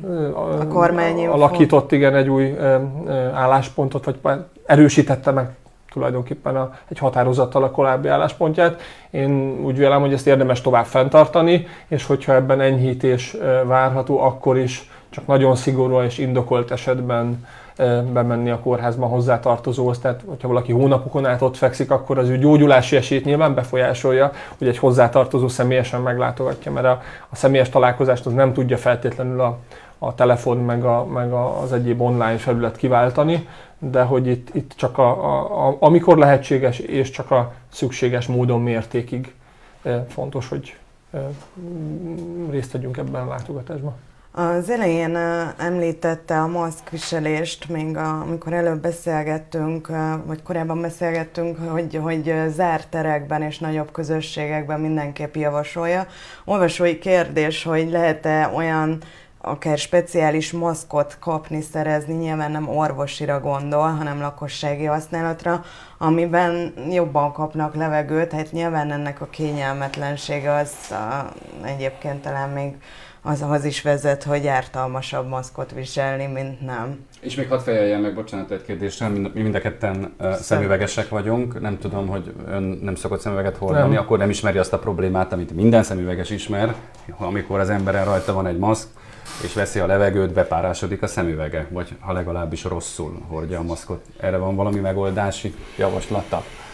Ugye egyrészt a, a szemüveghordás az tényleg bonyolítja az életet, ez akkor is így van, amikor valaki védőszemüveget hord, tehát védőszemüveget például többször hordtam én is, amikor a, a, az adott munkám ezt megkívánta. Ilyenkor az nagyon fontos, hogy pontosan oda csiptessük a maszkot a, az orrunkhoz, mert akkor tud kevésbé kiszökni a levegő fölfele, és az, az kifejezetten egy párás levegő, hiszen a légvétel, a kibelégzés az egy nagyon pici térben történik. Ennek, ezt én is meg tudom erősíteni, hogy ez a maszkban történő munkavégzés és mindennapi ügyintézés az egy kifejezetten nehézkes dolog. A, talán, a, talán ez könnyíthet a, a, a, az olvasóknak vagy a nézőknek a, a, az életén, hogy, hogy a sebészi maszk vagy, vagy a, a szövetmaszk az sokkal könnyebben átillegezhető egyébként, mint az orvosi speciális vírus szűrőmaszk, hát abban végképp nehéz egy egész napos munkát végigcsinálni, ráadásul a nagyobb páratartalom az egy nyomot is tud hagyni az embernek az arcbőrén. Úgyhogy Tehát abban... nem feltétlenül bármilyen speciális maszkot javasolna, mert az akkor ugyanolyan kényelmetlen elvel van tapasztalata. Igen, én azt javaslom, hogy, hogy keveset, kevés időt töltsünk a közösségi térbe, csak annyit, amennyit szükséges, sok embert körében, és ott pedig az az egy-két órányi kellemetlenség, vagy tíz percnyi kellemetlenség, amíg két villamos megállót megteszünk, akkor az, az, az ilyen szempontból elviselhető. Ugye azok körében lesz ez érdekes, aki, aki, aki a, a, akinek ez a munkaköréhez hozzátartozik. Tehát egy, egy bolti eladónál ez azért ugyanúgy, ahogy a mi munkánk során is, ez továbbra is egy hosszú távú, vagy egy középtávú kihívás lesz. Utolsó kérdés a maszkkal kapcsolatban pláne, hogy, hogy továbbra sem javasolja, még, még az előző adásunkban beszélt erről, hogy, hogy szabad téren, tehát utcán bárki hordjon maszkot, az akkor nem kell? Ez nem fontos? Alapvetően nem kell maszkot hordani szabad téren. Az viszont nagyon fontos, hogy tartsunk követési távolságot. Tehát ha valaki kimegy például futni a Margit szigetre, ahol nagyon profi futópálya van, de bárhova egyébként a, az adott településen, ahol, ahol, ahol sportolni lehet, akkor tartson 4-5 méter távolságot minimum az előtte futóhoz képest. Mert hogy, mert hogy az előtte futónak a kilégzett levegője különben még el fog hozzáérni. A biciklizésnél ez egy 10 méteres távolság legalább, amit érdemes tartani egy bringa úton. Hogyha ezeket a szabályokat tartjuk, gyaloglásnál is érdemes 2-3 métert minimum, de inkább többet tartani egymástól. Hogyha ezeket tartjuk, akkor alapvetően a szabad levegő nagyon kicsi a, a terjedés veszélye. Nyilván egy sokkal komolyabb átfertőzöttségnél teljesen más szabályok lépnének életbe, de jelen helyzetben erre, erre a, a maszkviselésre a szabadtérben egyáltalán nincsen szükség. Papmagornak nagyon szépen köszönjük a sok-sok orvosi jó tanácsot. Szerintem, hogyha itt még újabb problémák lennének, akkor biztos visszahívjuk a doktor urat. Még egy utolsó üzenete lenne? Igen, azt szeretném még kihangsúlyozni zárásként, hogy továbbra is figyeljünk oda, hogyha valakinek légúti betegsége támad. Tehát lehet ezt hangsúlyozni, de nem elégszer. Hogyha valakinek köhögése, nehéz légzése van, ha valaki, valaki lázas lesz, az továbbra is különítse el magát, az továbbra is e, telefonon egyeztessen a házi orvosával, és figyeljünk továbbra is oda egymásra, mert a vírus az jelen van, továbbra is komolyan kell venni, még akkor is, hogyha szerencsére a nyár, illetve a, a, az esetszámok csökkenése egy nagyobb mozgásteret tesz lehetővé számunkra a közeljövőben. Legyünk fegyelmezettek, hogy ez így is maradhasson, illetve szerintem ami még nagyon fontos, hogy hogy bármennyire is, bármennyire is most itt van a nyár, tartsuk a két lépés távolságot akkor, amikor lehetséges. És akkor azt gondolom, hogy egy nyugodt nyárra számíthatunk, és egyébként, hogy milyen pozitív hozadéka lehet még a mostani vírusfertőzésnek, mindannyian megtanulhatunk nagyon precízen kezet mosni, maszkot viselni, és én bízom benne, hogy a következő influenza szezonra is pozitív hatással lesz, hogy sokkal kevesebben fogják az influenzát is elkapni, hogyha ezeket a közösségi szabályokat hosszú távon megtanultuk, betartjuk.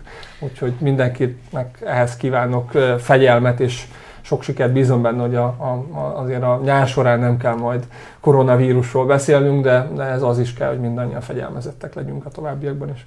Köszönjük szépen. Nagyon szépen köszönjük. Mariam, mielőtt belevágnál, közben a, a doktor úrral még kint beszélgettünk, és azt mondta, hogy ígyunk eleget adás közben, úgyhogy én most öntek Köszönöm neked vizet, mert látom, hogy nekem. neked is elfogyott, és nekem is. Sőt, én, a következő vendégünknek hát is bizony, öntök bizony, vizet, mert jó? hogy van azért a koronavírus mellett, nem is mellett, egymást váltotta a két hatalmas ügy, téma, Bizony, mi, hát május végén mm, az Egyesült Államokban bizony tüntetés sorozat indult, miután egy brutális gyilkosság áldozata lett George Floyd, méghozzá rendőrségi brutalitás túlkapás áldozata lett. Az Egyesült Államokban nagyon sokan ugye nem csak a az áldozat mellett, hanem a meglévő társadalmi feszültségek miatt is utcára vonultak és utcára vonulnak ezekben a napokban. Én azt hiszem, itt köszöntjük a stúdióban Nyilas Gergely kollégánkat is, akivel már sok-sok külpolitikai ügyről beszéltünk korábban is, sőt Milánóból is ti jelentkeztetek be Viszont hát nem tudom, mennyit aludtál az elmúlt két hétben, mert ha jól láttam, akkor ti azért így a külpolitikai szekció, említsük meg Iván Andrist és Tóth Gergőt is, Hát gyakorlatilag minden éjjel real-time tudósítatok ezekről az eseményekről. Hogy áll ma ez a helyzet Amerikában?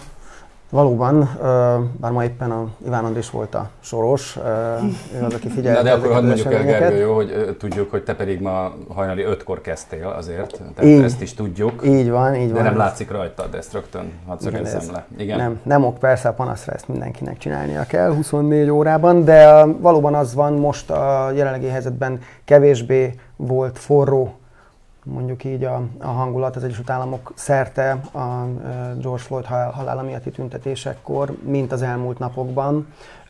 Voltak őrizetbevételek, eddig összesen tízezer, de nem voltak olyan súlyos összecsapások, meg nem volt olyan váratlan tömegoszlatás, mint hétfőn a, a Fehérház előtt a Lafayette téren ami, ami szintén borzolta az indulatokat, és megint csak olaj volt a tűzre. Tekerjük vissza egy kicsit a, a dolgokat, Gergő, jó? Mert hogy azért valljuk be, hogy az Egyesült Államokból arról már hallottunk példát, hogy rendőrök bizony akár feketékkel elég keményen bántak, így úgy volt, hogy más is meghalt. Mi, mi, mik a gyökerei annak, hogy ez most ilyen elementáris tiltakozási hullámot váltott ki vajon? Hát nagyon sok összetevője van, amit Marin is említett, hogy most itt a koronavírus mellett, alatt, közben ez is nagyon fontos szerepet játszik, de a legbeszédesebb talán, a, talán egy idézet, hogy nem elégedhetünk meg addig, amíg a feketék rendszeresen a kimondhatatlan rendőri brutalitás áldozatai lesznek. És ez nem most hangzott el, hanem 57 évvel ezelőtt mondta Martin Luther King, és ugyanolyan aktualitással, úgy tűnik, ugyanan aktualitással érvényesek ezek a ezek a szavak most is. De nyilván egy nagyon-nagyon hosszú története van a, a, a fekete polgárjogi harcnak Amerikában, és persze nem kell úgy csinálni, mintha máshogy nem lettek volna akár hasonló problémák, de, de most itt erről beszélve 1965-ben attól, hogy a rabszolgaságot végleg eltörölték, nyilván nem oldódott meg, nem vált mindenki egyenjogúvá. Sőt, 1894 az, amikor igazán kezdődik a polgárjogi küzdelem. Már vissza. Nem, már éppen előre jöttem, azért mondom, Jó, ugrottam igen. is 30 évet, és aztán 60-at fogok, ugyanis ekkor mondták ki azt, hogy lehet legálisan az alkotmány nem sértve a szegregációt föntartva biztosítani az egyenlő jogokat. És akkor innen jutottunk el oda, hogy magát értetődő volt a külön oktatás, a külön munkahely, a külön étterem, külön ülőhelyek a buszon. Jesse Owens, amikor 36-ban még olimpiát tudott nyerni az Egyesült Államoknak, ő azért nem jöhatott ugyanabból a ivókútból az Egyesült Államokban, amiből mondjuk az olimpiai csapat fehér tagjai. Ami azért nyilván árnyalja azt a fricskát, amit ezzel a náci Németországnak adott, hogy futóként aranyat nyert Berlinben. És még 20 év, az 54, 1954 az, amikor, amikor azt sikerül kimondatni az alkotmánybírósággal, hogy nem tartható fönn az alkotmány sértése nélkül a szegregáció. Tehát ezt fel kell számolni, nincsen ennek a, ezt, a, ezt a lehetőséget nem, nem lehet további hangon föntartani. De 54 után is azzal, hogy papíron ez érvényesül, még hosszú idő telt el addig, hogy ezek valóban a gyakorlatban is megvalósult jogok legyenek. 1964 és 65 az, amikor a, a polgárjog és a választói törvény sikerült olyan szintre hozni, hogy abban a gyakorlat se lehessen akadálya annak, hogy a feketék, akiknek nagyon kis része volt, aki ö, regisztrált szavazóként volt jelen, hogy ők valóban regisztrálják magukat és aktív politikai ö, szereplői legyenek a, a választásoknak. És ez volt az, amit idéztem Martin Luther Kingtől, ez az az időszak. És ez az időszak, amikor ehhez a győzelemhez komoly tüntetések kellettek, amikben gyakran a, a, a szikrát egy-egy rendőri brutalitás adta ö, fekete fiatalokkal szemben. Vagy a tüntetéskor, vagy a, vagy a tüntetésen kívül. És, és még egy dolog van, ami fontos, és megint szoros párhuzam, hogy akkor is nagyon nagy szerepet játszott az, hogy jelen volt a sajtó. Nem videókkal természetesen, de az, hogy a mozgó, például Jimmy, Jimmy Lee Jacksonnál, aki 1964-ben az akkor már Nobel békedíjas Martin Luther King egyik asszisztensének a kiszabadításáért tüntetett, többet magával, akkor az ő halálának, illetve a, rendőri fellépésnek ezen a tüntetés ellen voltak ö, sajtó tanúi, és ez nagyon fontos hatással bírt arra, hogy végül aztán azt a bizonyos választójogi törvényt elfogadták, ami, ami egy fontos lépés volt. De utána is azért a, egyrészt a szociális helyzet, másrészt a, azért a még nyilvánvalóan meglévő előítéletek fenntartották azt a feszültséget, ami, ami máig hat, amiben a fekete lakosság úgy érzi, hogy ha nem is másodrendű, de, de kevésbé, a jogait kevésbé érvényesítő, érvényesíteni tudó állampolgára az országnak. De ha már említett, hogy szociális helyzet, mennyire játszik szerinted, egy kicsit ugorjunk a jelenbe megint, a, a szerepet az, hogy, hogy azért a koronavírus okozta járvány nagyon súlyos gazdasági hatásokkal jár, és ugye itt az áldozat George Floyd maga is egy állását vesztett ember uh, volt, és, és um, tehát... És ráadásul ugye, koronavírusos volt, igen, kiderült. És ráadásul koronavírusos is volt, uh, ami amiből nyilván megint le lehet következtetéseket vonni, és ugye beszélgettünk már arról ö, többször, hogy az Egyesült Államokban milyen súlyos a, a maga a járványhelyzet is. Na de azok a tüntetések, fosztogatások, és tényleg az a fajta indulat, ami itt felszínre tört, azért nem feltétlenül a konkrét esethez köthető akkor, nem? Tehát a jelenlegi politikai, gazdasági helyzet az ebben mennyire játszik szerepet? Biztos, hogy szerepet játszik, mert nagyon sokan egyrészt frissen vesztették el az állásukat, és ez megint nagy, nagyon nagy részt érintheti épp a tartalékok nélküli, szegényebb és nagyobb részben fekete réteget. Pszichés megterhelés a karantén is, ott azért kiárási tilalmak is voltak sokáig, most, a, most éppen a tüntetések miatt vannak, de ez, ez szintén egy ilyen feszültséget hordoz magában. És hát részben az, amit elmondtam, történelmi háttér, meg azok a korábbi, az elmúlt 30 évben meglévő rendőri brutalitást jelző esetek. 1992-ből volt a legnagyobb talán az elmúlt 30 évben, amikor Los Angelesben olyan zavargások voltak, hogy a hadsereget kellett bevetni, de az elmúlt 11-12 évben is voltak olyan súlyos rendőri brutalitással kapcsolatos ügyek, amelyek, amelyek felborzolták kedélyeket, amelyek indulatokat szültek, és amelyek most visszaköszönnek azért, mert túl egyértelmű, túl minden elemében nyilvánvaló ez a felvétel. Ugye most már nyugodtan beszélhetünk gyilkosságról um, George Floyd esetében. Ugye Derek Chauvin, aki rajta térdelt 8 uh, percen keresztül, majdnem 9 percen keresztül, őt most már gyilkossággal vádolják, még csak, még csak nem is gondatlanságból okozott emberül, és lehet, hogy ez lesz a vége, de, de még a másik három kollégáját is ugyanígy, akik ebben közvetlenül nem vettek részt. És itt nagyon nagy ereje van, ugye korábban a sajtóról beszéltem, itt egyszerűen a, a, a, a digitális szemtanúknak. Az, hogy ezek a felvételek az elmúlt tíz évből, amiket, amiket mondtam, több, több eset is, mindnek volt ilyen digitális szemtanú. Tehát az, hogy a mobiltelefon jelen van, vagy akár csak a térfigyelő kamera, az, az nagyon fontos szerepet játszik. A 92-esben is csak ott egy videó, ami sokkal ritkább volt. Tehát azzal, hogy ennyire látványosan meg lehet mutatni, és ennyire minden pillanatát le lehet követni, ebből egyrészt, egyrészt ez önmagában is nagyon nagy ö, sokkoló hatással bír, másrészt arra gondol az ember, tudva azt, hogy például itt George Floyd esetében mit mondott először a rendőrség, azt, hogy egészségügyi probléma lépett fel a rendőri intézkedés közben. Ö, sejthetjük azt, látva az ez, ennek ellentmondó felvételt, hogy ez a jéghegy csúcsa, hogy mennyi olyan eset lehet, évente ezer embert öl meg a rendőrség, lő le a, a rendőrség. Ezt, bárja, pont ezt akartam kérdezni, igen, mert hogy, hogy arról ugye hallottunk sokat, hogy vannak bizony faji előítéletek, előítéletek az amerikai rendőrség körében is, meg más rendőrség körében is bizony. De hogy erről, most oké, okay, ez itt egy igencsak jól dokumentált videós bizonyíték, meg a korábbiak, de hogy valami statisztika, vagy valami tényszerű dolog erről tudható, hogy mennyire rasszista mondjuk az amerikai rendőrség? Milyen előítéletekkel viseltetik egy fekete, ha nem is bűnelkövetővel, de egyáltalán egy emberrel, akit igazoltak? Hát a számadatokból, ami talán az egyik leglátványosabb, az az, hogy két és félszer akkor az esélye egy feketének, hogy rendőri tűzharc áldozata lesz, mint egy fehérnek. Tehát egy millió fekete lakosra 30 ilyen eset jut, a fehérek esetében egy millió lakosra 12 ilyen eset jut. Ennek nyilván megvannak a szociális Tegyük okai. hozzá, ugye tudjuk jól, hogy ezt meg mindenki megtanulja Amerikában, amerikai rendőrrel nem lehet szórakozni, tehát hogyha a kezed nincs fönt, és ha hátra nyúlsz, akkor nagyon hamar elsül az a pisztoly. Így van, és fehér áldozatai is vannak, tehát Bizony. az elmúlt öt év, ez a nagyjából ezer, ezer, ezer eset van, elmúlt öt évben 4800 mostanáig, tehát valószínűleg az év végére tényleg kijön a, a, az, az 5000. Ennek a 25%-nak az áldozata volt fekete. Most nem beszélünk arról, hogy jogos volt, nem jogos, tehát egyszerűen csak a számszerűen, hogy, hogy ennyi halt meg, 25%, miközben a lakosságnak 12%-a fekete. Tehát mindenképpen látványosan felül reprezentált. Uh, nyilván megvannak a, a szociális okai annak, hogy, hogy uh, miért nem tud a, a, a fekete lakosság úgy kiemelkedni, hiába van meg most már 130 éve az emancipációs történet, azért ez nyilván egy sokkal hosszabb, hosszabb folyamat. Tehát nem azt kell állítani, hogy a konkrét esetekben ez mind jogtalan, de azt, hogy ezek az esetek az ő esetükben többször fordulnak elő, annak nagyon komoly, mély ö, ö, szociális, ö, gazdasági okai vannak, és ebben most fokozottan van jelen igenis a, a koronavírus, mert őket megint ez sokkal jobban sújtja, és a vagyoni olló is jobban, jobban nyílik.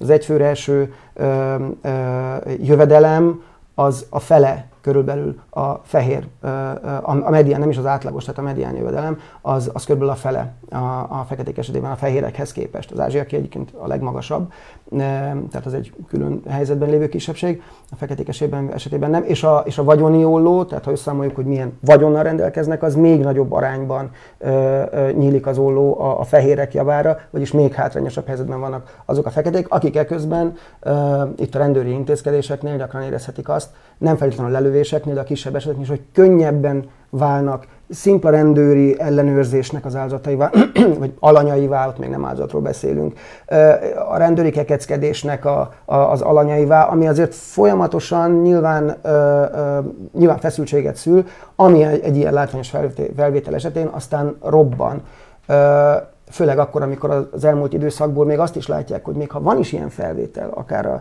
um, Tamir Rice 12 éves fiúnak a lelövése, amikor játékpisztolyjal játszik. A végeredmény, megvan a felvétel, kijönnek a rendőrök, lelövik gyakorlatilag rögtön.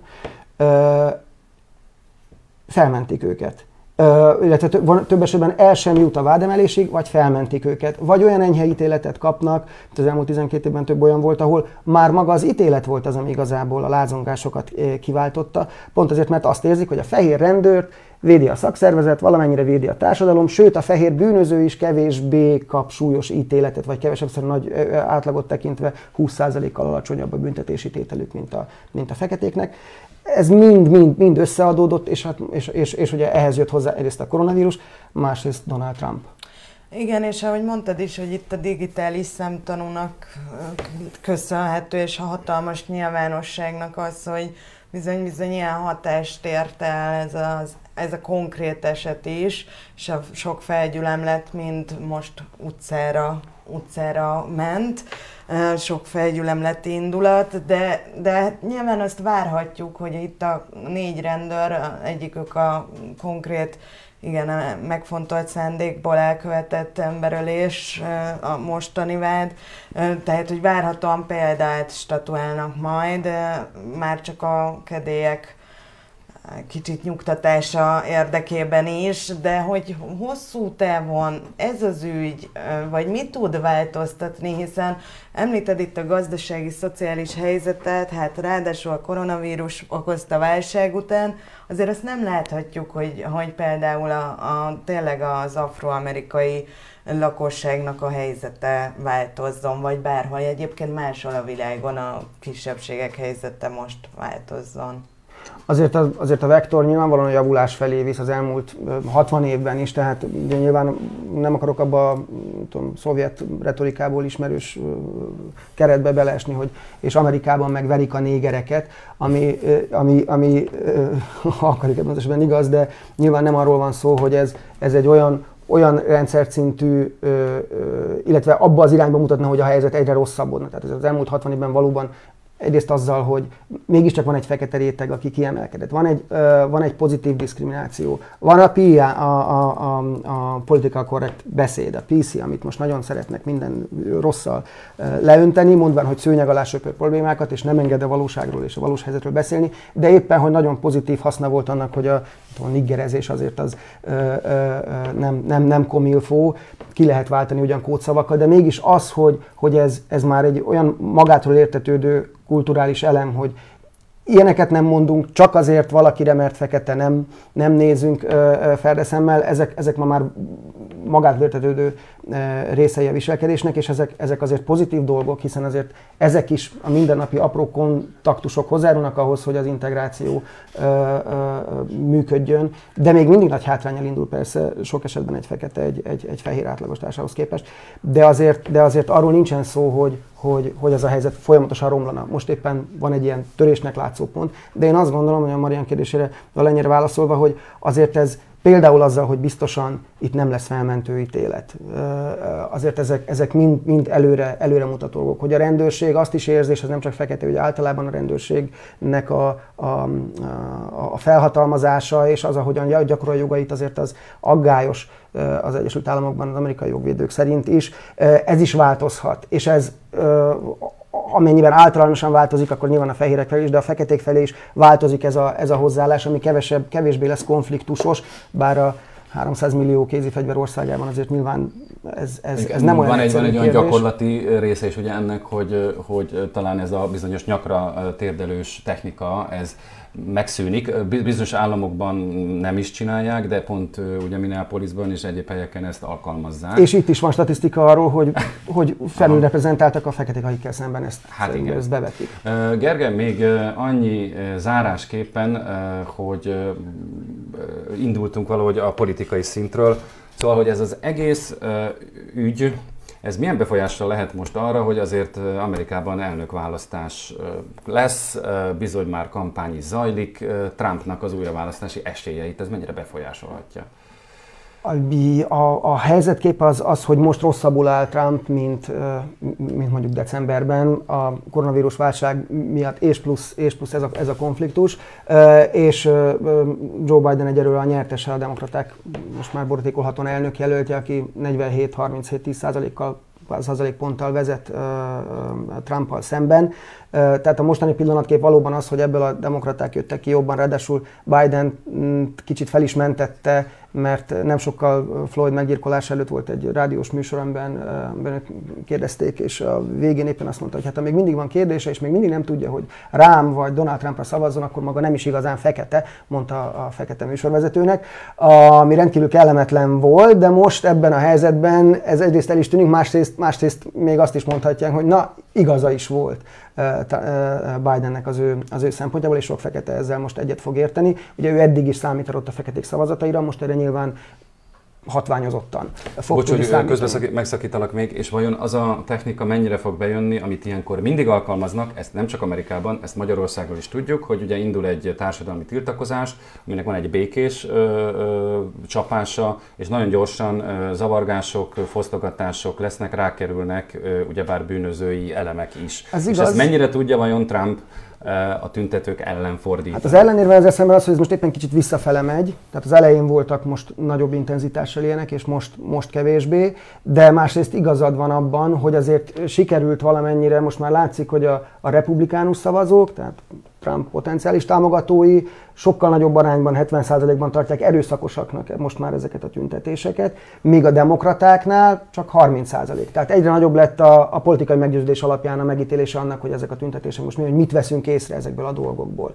Um, ami persze a, a, az erőszakosságot illeti volt, volt halálos áldozat is, egy volt nyugalmazott rendőr, fekete rendőr egyébként, aki egy fosztogatáskor halt meg, ő volt a, talán az ötödik áldozata, de közben megint csak voltak felvételek rendőri brutalitásról, paprikaspré teljesen indokolatlanul a fekvő újságíróra fújva, egyébként az is egy érdekes tétel a fake hogy hogyan vált egyre bátrabbá a rendőrség, hogy ne szalonképes szereplőinek tekintse a sajtót a, a legitim szereplőinek a rendszernek, hanem, hanem ugyanolyan ö, ö, agresszív tüntetőnek, akit ö, le akar bilincselni, tehát láttuk a CNN tudósítóját élő egyenesben vitték el bilincsben, vagy a hasba ütött rendőri pajzsal hasba ütött ausztrál tudósító. Tehát ezek a dolgok nagyon úgy tűnik, hogy ezért, ezek részben Trump tweetjeinek a hatása, hogy, hogy lehet ezekkel így bánni ezzel a fake news sajtóval, aki a mainstream sajtóról van szó, hogy ezekkel lehet így bánni, és, és valóban politikailag sikerült azért azt, vagy még tudja tovább erősíteni Trump novemberig, azért, ha nem is sok idő van, de ehhez még elég lehet, hogy valóban sikerül elérnie azt, hogy világnézeti meggyőződés legyen, hogy hogyan ítéli meg az ember ezeket a tüntetéseket, és nem a konkrét helyzetre néz. És ebből azért akár, hát ha nem is jól kijöhet, de javíthat a jelenlegi helyzetén, és egyébként azért még mindig azt, azt lehet gondolni, hogy nagyobb esélye van megnyerni a választásokat Trumpnak most, mint mondjuk volt az első alkalommal. Na hát biztos, hogy az amerikai elnökválasztás is témánk lesz itt, Kergő. Nagyon szépen köszönjük, és önöknek is nagyon szépen köszönjük ezt a figyelmet ilyen hosszan, és hogy itt lehettünk újra a stúdióban, mi nagyon örültünk, hogy itt voltak velünk annak is, tegyék ezt legközelebb is, mert hogy hamarosan jelentkezünk újra a stúdióból, mára viszont elköszönünk viszontlátásra. Viszontlátásra.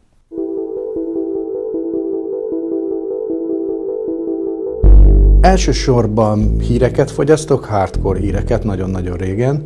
Talán az elsők között voltam, akik az interneten keresték a híreket, akkor, amikor ez még egyáltalán nem volt magától értetődő. Könyvkiadásban dolgozom, tehát minden, ami könyvekkel kapcsolatos, az szakmailag is érdekel. Lesz-e pénze az embereknek össze, például könyveket vásárolni, lesz-e kedvük könyveket vásárolni, akár úgy is, hogy én mikor mehetek el egy könyvtárba író olvasó találkozóra, másrészt pedig, mint, mint könyvkiadó, mikor lehet könyvfesztivált könyvetet tartani, és akkor mindenféle hát, gazdasági elemzéseket olvasok.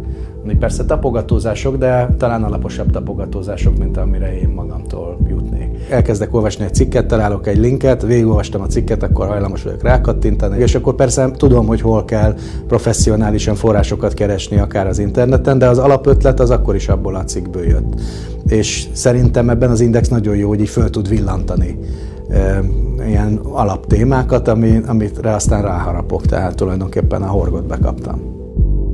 Vannak, akiknek már nincsenek kérdéseik, és vannak, akik az indexet olvassák.